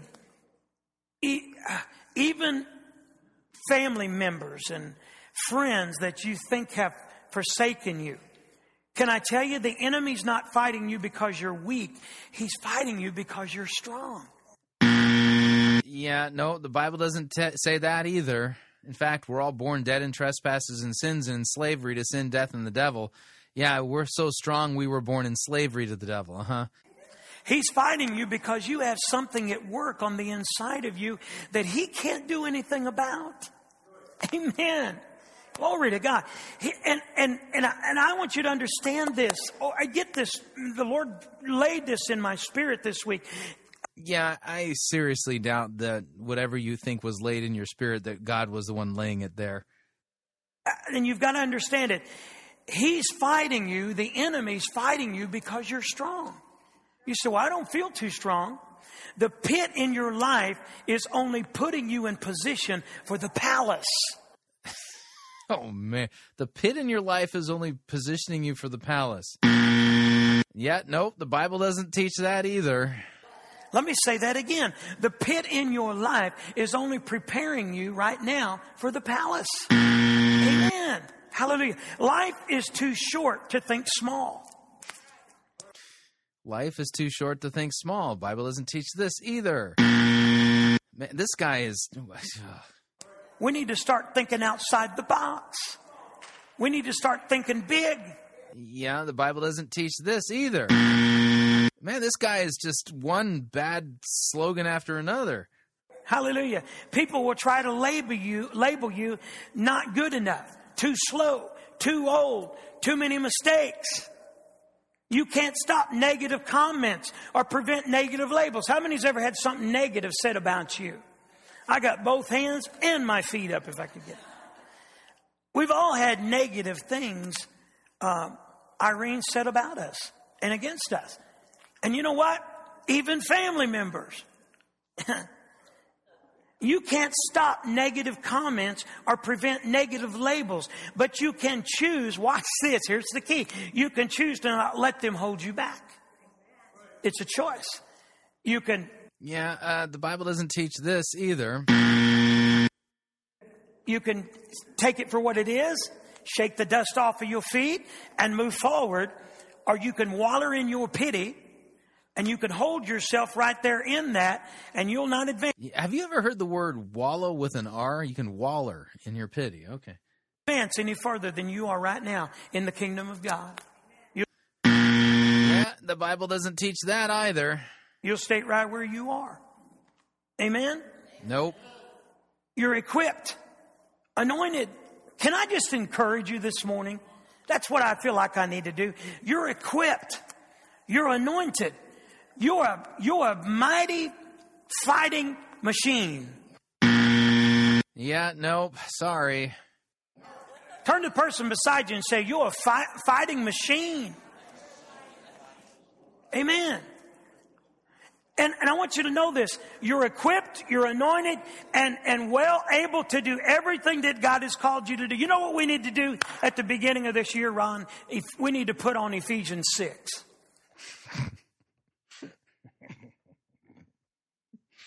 You're going to put on Ephesians 6. Okay.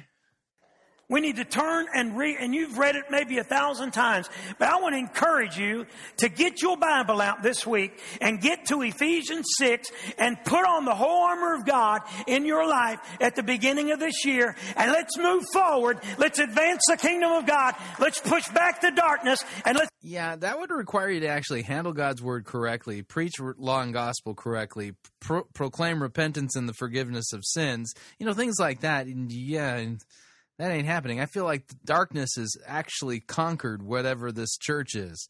See where God will take this ship in 2014. Can I get an amen? I'm preaching way better than some of you are shouting. Amen. No, you're not preaching well at all. It doesn't matter what people have spoken over you if you'll keep taking steps of faith and honoring God. Nope, the Bible doesn't teach this either. Man, I've had some stuff spoken over me and said over me right in this city. Some of you have too. And we could let those things affect us if we really wanted to. And I have the type of personality that I have to really guard myself because, I want everybody to like me. And I got a news flash for you. Not everybody likes you. Now, here's my question. Do you remember that this sermon began with that 1 Corinthians chapter 2, verse 9? No eye has seen, no ears. Yeah. All of this is commentary that is supposedly telling us the significance of what that verse said. Does anything he's saying actually connect at all with what that verse really says? Answer? No, not even close. Not everybody likes you. Now we can take that for what it is, or we can move forward in what God has. Take steps of faith. Let it roll off of our back. He will take you places that you've never dreamed of before. Don't lose your identity in your circumstances. Again, what passage says this? Way too many people, Brother Tommy, get all mixed up in their circumstances, and they lose their destiny. They lose where they're going in God. Where does the Bible say that if you get caught up in your circumstances, you can lose your destiny? Nope, Bible doesn't teach that either. Because they're all mixed up in their stuff. What does Jesse Ritchie say? All mixed up in your stuff. And that's the problem with a lot of people. Don't lose your identity in your circumstances. You are who God says you are. It doesn't matter what blow Joe down the streets. No, that's true. What does God say I am? Says. It doesn't matter what anybody says. It doesn't matter what family members say. It doesn't matter. Oh, all I'm interested in this morning, Brother Buddy. Scripture says that if we say we have no sin, we deceive ourselves and the truth is not in us. And yet if we confess our sins, God, who is faithful and just, will forgive our sins and cleanse us from all unrighteousness. Mm-hmm. That's what 1 John says. So Scripture says you and I are sinners that need to confess and repent of our sins. Is that what you mean? Is pleasing the King of Kings and the Lord of Lords, and I'm concerned about what He thinks about me and who He says I am. Hallelujah. Glory to God. Say, preach, Pastor Larry. You have a destiny to fulfill, something greater than you've ever even imagined. Yeah, where does the Bible say that I have a destiny fulfilled that's even greater than I could even imagine? This is a silly teaching, I mean, at best. Not only that, it is actually very devastating, in the worst case scenario. The reason why is because this is a poor substitute, and I mean that, very poor substitute for the biblical teaching regarding the fact that each and every one of us as Christians have different gifts and that we work together as a body. I'm thinking of 1 Corinthians chapter 12. 1 Corinthians chapter 12. Let me read starting at verse 12. Here's what it says. For just as the body is one and has many members, and all the members of the body, though many, are one body, so it is with Christ. For in one Spirit we were all baptized into one body, Jews or Greeks, slaves or free, and all are made to drink of one Spirit. For the body does not consist of one member, but of many. If the foot should say, because I am not a hand, I do not belong to the body, that would make it, any less a part of the body? No. And if an ear should say, because I am not an eye, I do not belong to the body, that would not make it any less a part of the body. If the whole body were an eye, where would the sense of hearing be? If the whole body were an ear, where would the sense of smell be? But as it is, God arranged the members in the body, each one of them as he chose. If all were a single member, where would the body be? As it is, there are many parts, yet one body. Yet the eye cannot say to the hand, I have no need of you, or again the head to the feet, I have no need of you. On the contrary, the parts of the body that seem to be weaker are indispensable. And on those parts of the body that we think less honorable, we bestow greater honor, and our unpresentable parts are treated with greater modesty, which our more presentable parts do not require. But God has so composed the body, giving greater honor to the part that lacked it, that there may be no division in the body, but that the members may have the same care for one another. If one member suffers, all suffer together. If one member is honored, all rejoice together. So here's my point. You'll notice that this text talks about that different parts of the body have different functions and purposes. If everybody has some grand dream destiny to fulfill, where would the ears be? Where would the toes be? Where would the less important, seemingly less important parts of the body be? Yeah, I mean, 1 Corinthians chapter 12. And the discussion of the fact that each one has different gifts, it's not saying that we all have dream destinies. It's saying that some people, you might think that they're dispensable when they have such a humble role within the body of Christ, but in fact they're not dispensable. They're indispensable. You get what I'm saying? We move along. Amen. But if you're going to become all you were created to be, you've got to take off the average label from your life. No, the Bible nowhere says anything about average labels that we need to take off of our lives. Yeah, this guy continues to just literally add things to God's Word that God's Word doesn't say anywhere. Way too many people, Jim, in the body of Christ just haven't. They just think they're average. But I come by here to tell you that when Jesus saved you, you stopped being ordinary and you became extraordinary. Nope, the Bible doesn't say that anywhere either. Amen. Somebody needs to hear what I'm getting ready to say right now. You may be in this room. You may be listening by live stream. I think Gary may be listening to us. We are. Hey, Gary. And you may hear this later by CD. I don't know. But I've got something I need to say to you, and everybody in this room needs to hear this. Here's a word for you. You come to hear a word, here it is. Here it is, right here. You may even want to write this down. Yeah, I can hardly wait. You're not defined by what people say about you. You are defined by what God says you are. Now, technically, there's some truth there. I'm not going to buzz that. The problem is the way he's using it is completely false. You've got to get a hold of that. I could stop right there and just I could preach on that all afternoon, but I'm not going to. It's not always what you go through in life. It's how you go through it. Let me say that again. It's not what you go through in life as much as it is how you go through it. Yeah, again, no, he's not actually teaching anything that the Bible really says. How you perceive it, how you deal with it within your life. We all face life's problems. Anybody in this room ever not had a problem? And a lot of times these life's problems, they have a negative effect on keeping our faith up and our seeking God. I know what I'm talking about. I'm preaching to the choir this morning. I know what it is. I've had my own struggle, my own difficulty, where I've had to, pull myself up. And my strength to be renewed. And my faith to be strengthened. We have big hopes and we have big dreams. But we... Now notice, are we really hearing anything about Jesus and what he's done for us? No, not at all. This is completely narcissistic, self-centered reading of verses out of context and then making stuff up about God. We have...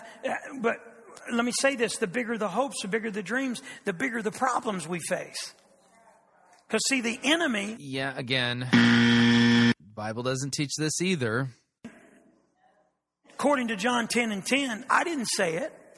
John Hagee didn't say it. Rod Parsley didn't say it. Jesus said it. According to John 10:10, there's somebody that doesn't like you. It's the thief comes to steal, kill, and destroy you. To take you out. He wants to give you every blow that he can to take. Yeah, he's twisting John 10:10. Not go read it in context. Context begins all the way back in the beginning of chapter 9. Take you out. Some of you've had some blows this week. That, man, you felt it. He come in, bashed you right upside your head. And you wasn't even ready for it. But that's how he does. That's how he operates. But I want you to understand something. We can become discouraged.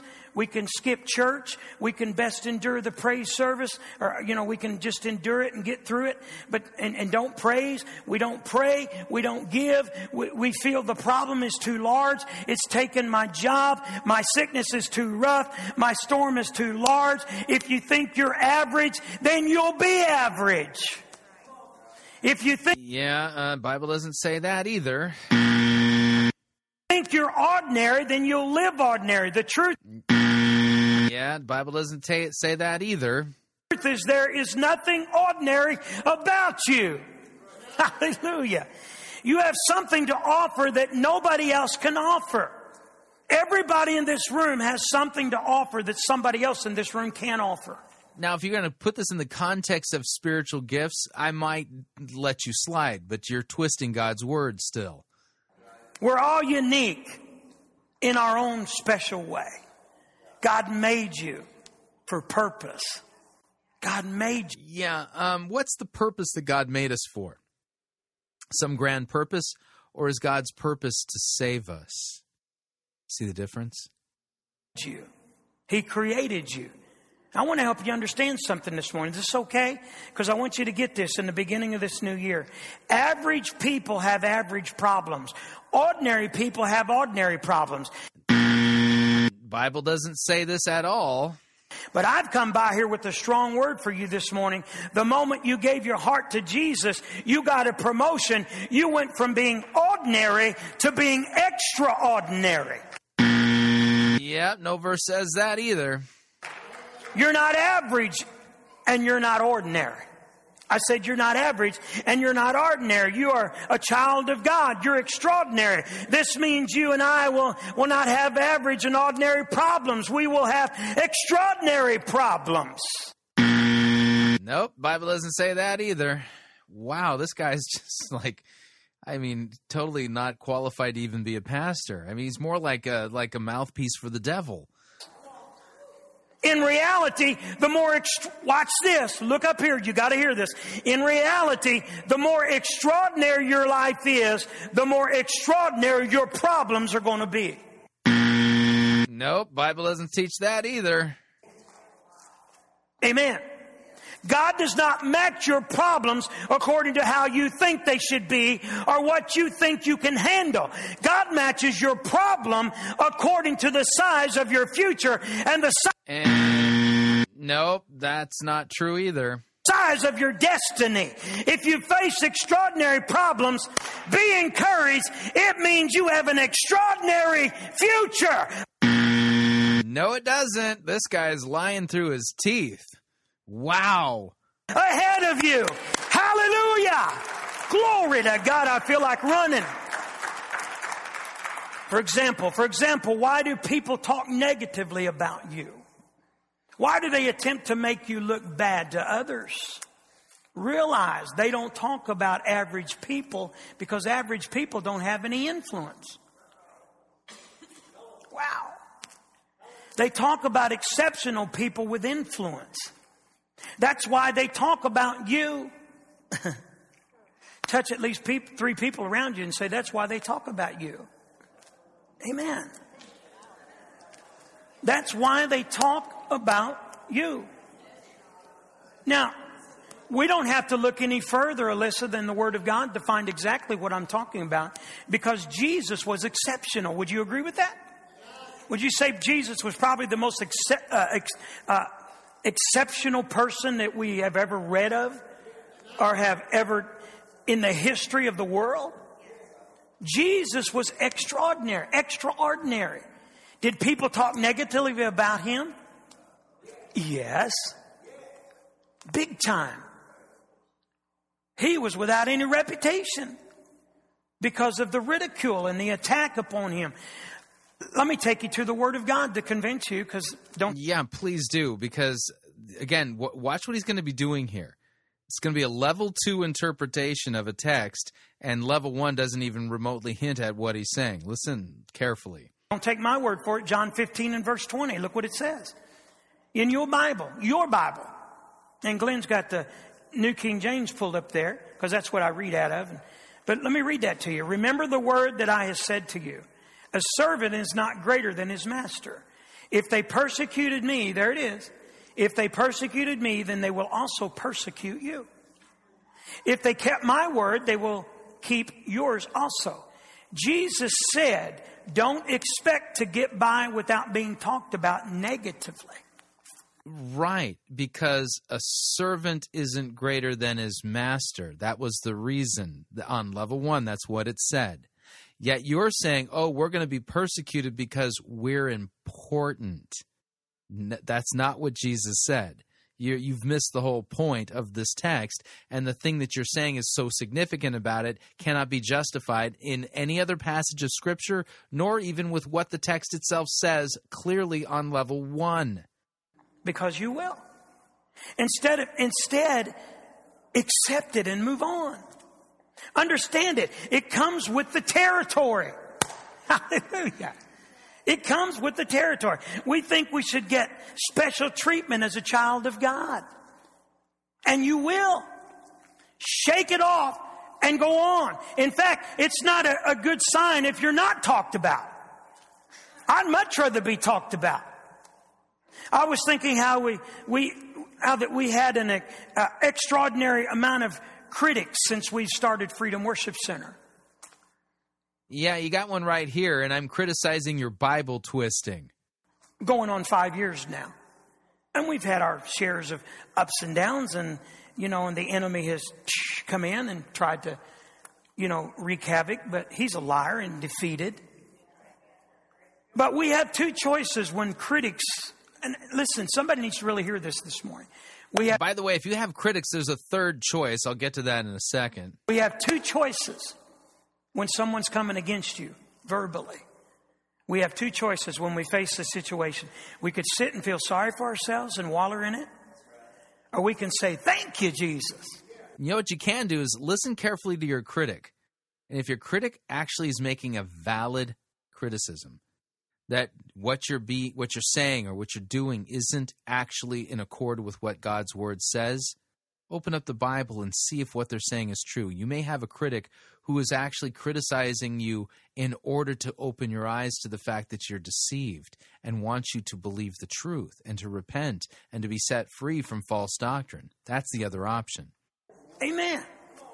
Let me remind you again this morning that we must expect extraordinary problems because you are extraordinarily different. Amen. Yeah, again, Bible doesn't say this. And the extraordinary problems and extraordinary difficulties and extraordinary persecution, it goes with the territory. Why is it every time you pursue your dream, you run into major problems and major difficulties? How many has ever been on your way walking with God? And man, yeah, where does the Bible say you got to pursue your major dream and expect major difficulties if you're going to pursue your major dream? Bible doesn't say that either. And you're running and things are going well, and all of a sudden, boom! It's just like your legs are just knocked out from under you. Your dream seems to be shattered. I've come by here this morning to tell you that your dream needs to be rekindled within your heart. And it's, you know why? It's because the enemy's fought you, is because you have a major future. If you never try to accomplish anything... No, the Bible doesn't teach that you have a major future. You could be worm food tomorrow. You'll never face anything in your life. You'll just kind of go through life, and you'll just kind of float through, and everything will be fine. But the larger your dream, the larger the difficulties. The more we dream at Freedom Worship Center, the more that we will be attacked. Yeah, actually, the reason you're being criticized is because you're twisting God's word and teaching these people something that isn't even sound biblical doctrine. It's a complete mythological, nonsensical, narcissistic lie. Because the enemy will see to it. But we can overcome all of those obstacles. And you can overcome them in your life. Don't begin complaining, saying things like, why has this happened to me? Why did I lose my job? Why did I have to have this sickness come on me? The obstacle is not there to defeat you. It's there to promote you. Listen. Yeah, if it's illness, it may be there to kill you. What I've went through this past year, I feel like it's promoted me. I really do. You can use it as a stumbling block or a stepping stone. It's up to you. Nobody can. Some preacher can't do it for you. Somebody can't slap you upside the head and cause it to happen. It's up to you. The obstacle is not there to defeat you. It's there to promote you. It's use the stumbling block as a stepping stone. After you get past it, you'll immediately experience a new level of God's favor and blessing in your life. Do you realize, David? Yeah. Bible doesn't teach that either. David, now watch. I promise we're going to take communion in a little bit, but you've got to hear this. Do you realize that David would only be recorded as a shepherd boy if it had not been for Goliath? False. Again, David was anointed king of Israel before the incident with Goliath. Think about that for a minute. Only thing we would ever read about David, the story of David, is he would have been recorded as a shepherd boy. Amen. If it had not been for Goliath. Goliath was an extraordinary problem. He was a huge problem and a skilled warrior. David was a teenage boy in the natural. David didn't have a chance. What was God doing? God was setting David up for his future. What's this? You need to get a hold of this. God was not setting David up for his future. Oh, man, again, what is this guy where's he getting this stuff? God presented David with an extraordinary problem because David was an extraordinary person with an extraordinary future and destiny. Hallelujah. And apparently you are too. The things which promoted David toward his destiny, the thing that promoted him the most was Goliath. No, it was the Lord. The biggest obstacle in his life was Goliath. Wrong. It was the sinful nature. And it's the very thing that promoted him in life immediately. No, God is the one who promoted him. After David got past Goliath, he realized a new level of God's favor. No passage of Scripture says that. In fact, after the Goliath incident, David found himself in the palace with Saul, and it wasn't too long after that when Saul was trying to kill him and pin him to the wall with a spear. And so I say to you this morning, what you've got to do, everybody in this room, you've got to pick yourself up, dust yourself off, and move yourself past the Goliath that's in your life. No, the Bible doesn't teach us to do this either. Before it's got to get out of your way. You've got to overcome it. You've got to walk out on it. Let it become your stepping stone. Yeah, actually, Jesus is the one who overcame our Goliath. Our Goliath is the devil. Christ conquered him on the cross. So that you can go on to what God has called you to and called you for in 2014. Hallelujah. Glory to God. The extraordinary problem, Goliath, brought out the extraordinary person in David. Your extraordinary problems will bring out the extraordinary you. Some of you are facing some seemingly impossible giant situations right now in your life. And if I'd ask you to raise your hand, there'll be several of you to raise your hand. I don't even have to ask. I know that there are. You're facing some things in your life.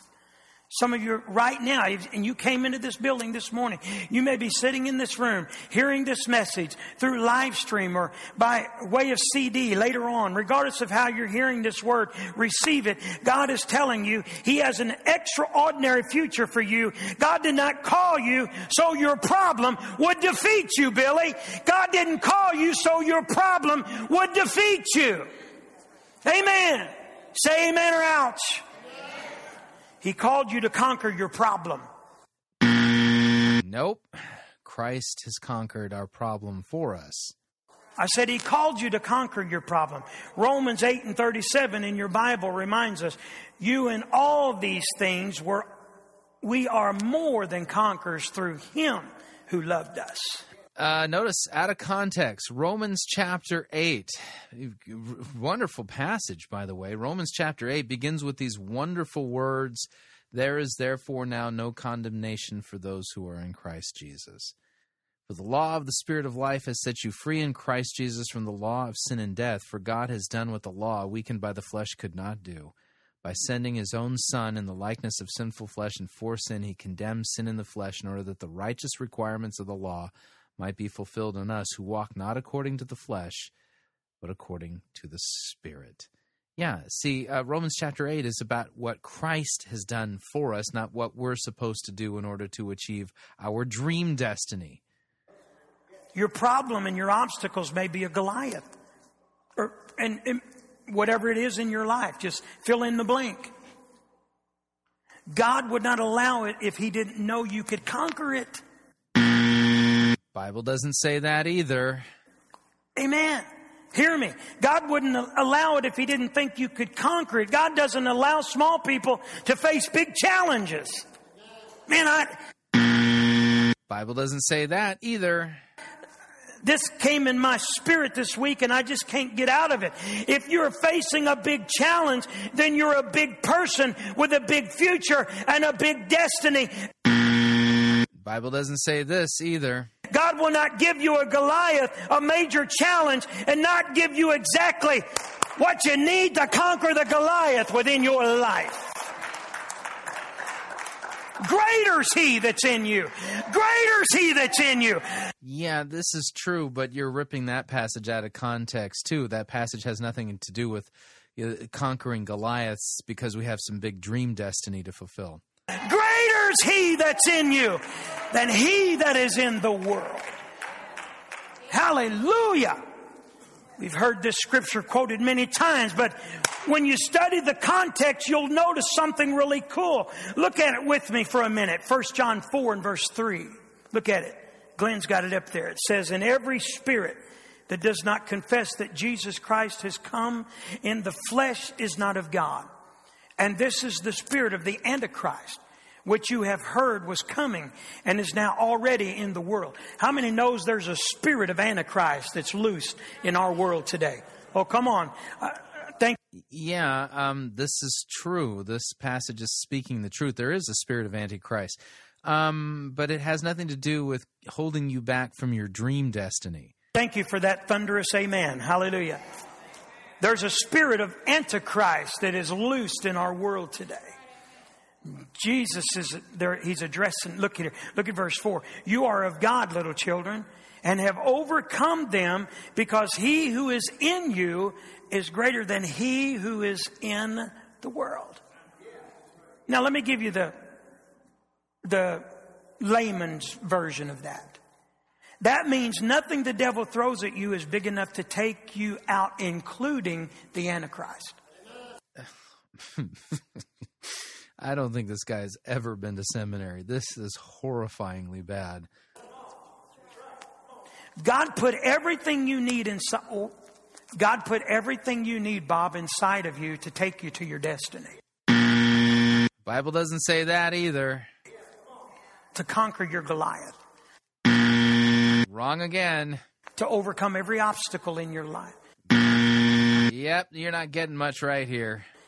Your obstacle may be that, you brought your kids up in church and they, at one time had a relationship with the Lord, but where are they today? See, I really believe with all of my heart, if you will keep the faith and understand and realize that all that you put into them at a younger age is going to come back to them. It will come back to them. I didn't say that. God did. It will come back to them. Train up a child in the way it should go, and when it's old, what? They'll not depart from it. So if they've drifted, here's a word for you that have got kids that have drifted. If you don't already have them in the soul bowl, you need to get them in there, because they're coming back. They're coming in. See, so we all have things that we, that are the Goliaths in our life. But God has already empowered you to fulfill every dream that God's put in your heart. The size of the problem is... Yeah. No, Bible doesn't say that either. It's not what matters. Watch this. The size of the problem is not what matters. It's the size of what is within you that matters. Wrong. Let me say that again. The size of the problem is not what matters. What matters is what it... the size of what is within side of you. Seriously, where is he getting any of this? This is just utter, complete nonsense and tripe. Why are people who call themselves Christians sitting under this nonsense? In your spirit, in your life. When I was a boy, and Mom will remember this, but when I was a boy once. But when I was a boy, we had a little dog, and the little dog's name was Fritz. Remember that dog we had, Mom Fritz? And we had her for a lot of years, and she was a little Datsun. Oh, that's a car, isn't it? Datsun. No. Man, we rode that thing everywhere. No, I'm just kidding. But it was a Datsun, or were they Wiener? Huh? That too. Yes. Wiener dog. How's that? That's what we used to call it. But anyway, it was the neatest little dog, and the dog was small. Maybe 10 inches high. And it was a house dog. And we all loved Fritz. Great little dog. I'll never forget, we'd had her for years, and never forget when she finally died. Died of old age. It like to killed us. How many's ever lost a dog and you felt like you lost a kid in the process? It hurts. But I remember one day my sister Terry and I, my older sister, Terry and I were playing out in the yard when this big, huge black dog, Dave, came into the yard. And the dog growled at us. Big dog. I don't remember now what kind of dog it was. Irrelevant. But it was a big black dog. And little Fritz came around the corner and saw that dog there growling at my sister and I. And the hair on Fritz's little back of her little neck stood up. And she growled. She showed her teeth. Mom, remember how she'd growl and show her teeth? And without hesitating, ran toward that Goliath dog. That black Antichrist dog. As fast as her short little legs would carry her. And I thought, oh no, this dog is going to have... So we're having the retelling of the story of David and Goliath from a dachshund. Uh-huh. Have Fritz for lunch. He'll swallow her with one bite. But that's not what happened. That big dog, when realized that little dog wasn't intimidated, wasn't afraid of that big dog, and with her teeth, and her growl, and she's running full speed with her little legs towards that big dog. That dog, God is my witness, tucked its tail between its legs, and little Fritz snipped at its back end, and it took off running down the road. That little dog had conquered Goliath that day. Yeah, boy, that little dog sure did act out in faith. Must have a big dream destiny for its life, right? Because that was a big obstacle that it had to overcome. I wonder what Fritz's big dream destiny was. So I want you to understand that I said that, Eileen, to say this: it's not the size of your problem that matters. Get a hold of that. It's not the size of your problem that matters. It's what's inside of you. Again. Nope, Bible doesn't teach this. That matters. Why are Christians saying amen to this? We have the greatest power in the universe working within us. Ephesians 3, and I'm going to close with this as the worship team returns. Ephesians 3 Verse 20 in your Bible says this, now to him who is able... Yeah, and this is doxology. This is the end of a prayer here in Ephesians 3. Able, and we heard this earlier in a confirmation here, who is able to do exceedingly abundantly above all that we ask or think, according to the power that works in us. Then look at verse 21. Bob, we always quote verse 20, but we leave out 21. And I want you to see what it says. To him be glory in the church by Christ Jesus to all. Everybody say all. Generations forever and ever. Amen. Hallelujah. If you're in the church, you are an extraordinary person. Extraordinary. Yeah, I've already buzzed this so many times, I can't keep doing it. Very individual with extraordinary power working within you, serving an extraordinary God that's at work in 2014 to accomplish great exploits, but it can only be done through the avenue of His people and of the church. Hallelujah. Stand with me this morning. Wow, I'm glad that's over. Wow. Horrifying. Yeah, that was pretty much the same species of bad doctrine that we were hearing earlier from Stephen Furtick. And in some sense, the same species of bad doctrine we were also hearing from Joel Osteen. All of these suffering from the same common problem. Twisting God's word, telling us the significance of a text by completely ignoring what the text actually says, doing a level 2 interpretation that has no connection whatsoever to what the text actually says on level 1, just allegorizing it and turning into some blueprint so that you can achieve some dream destiny. But the Bible nowhere teaches that God promises you a dream destiny, nor does he promise that if you're facing a big problem, that shows you, that should hint to you and be a big hint. Whew, God's dream destiny for you, it's ginormous. You're way more important than you could possibly imagine. And the focus of all of that type of preaching is you, rather than what Christ has done for you. This is what it means to preach the opposite of to preach Christ.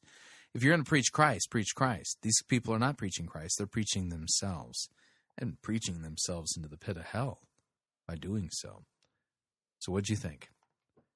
Love to get your feedback. If you'd like to email me regarding anything you've heard on this edition or any previous editions of Fighting for the Faith, you can do so. My email address is talkback@fightingforthefaith.com, or you can subscribe on Facebook, facebook.com/Pirate Christian. Follow me on Twitter, my name there, @Pirate Christian. Till tomorrow, may God richly bless you in the grace and mercy won by Jesus Christ, his vicarious death on the cross for all of your sins. Amen.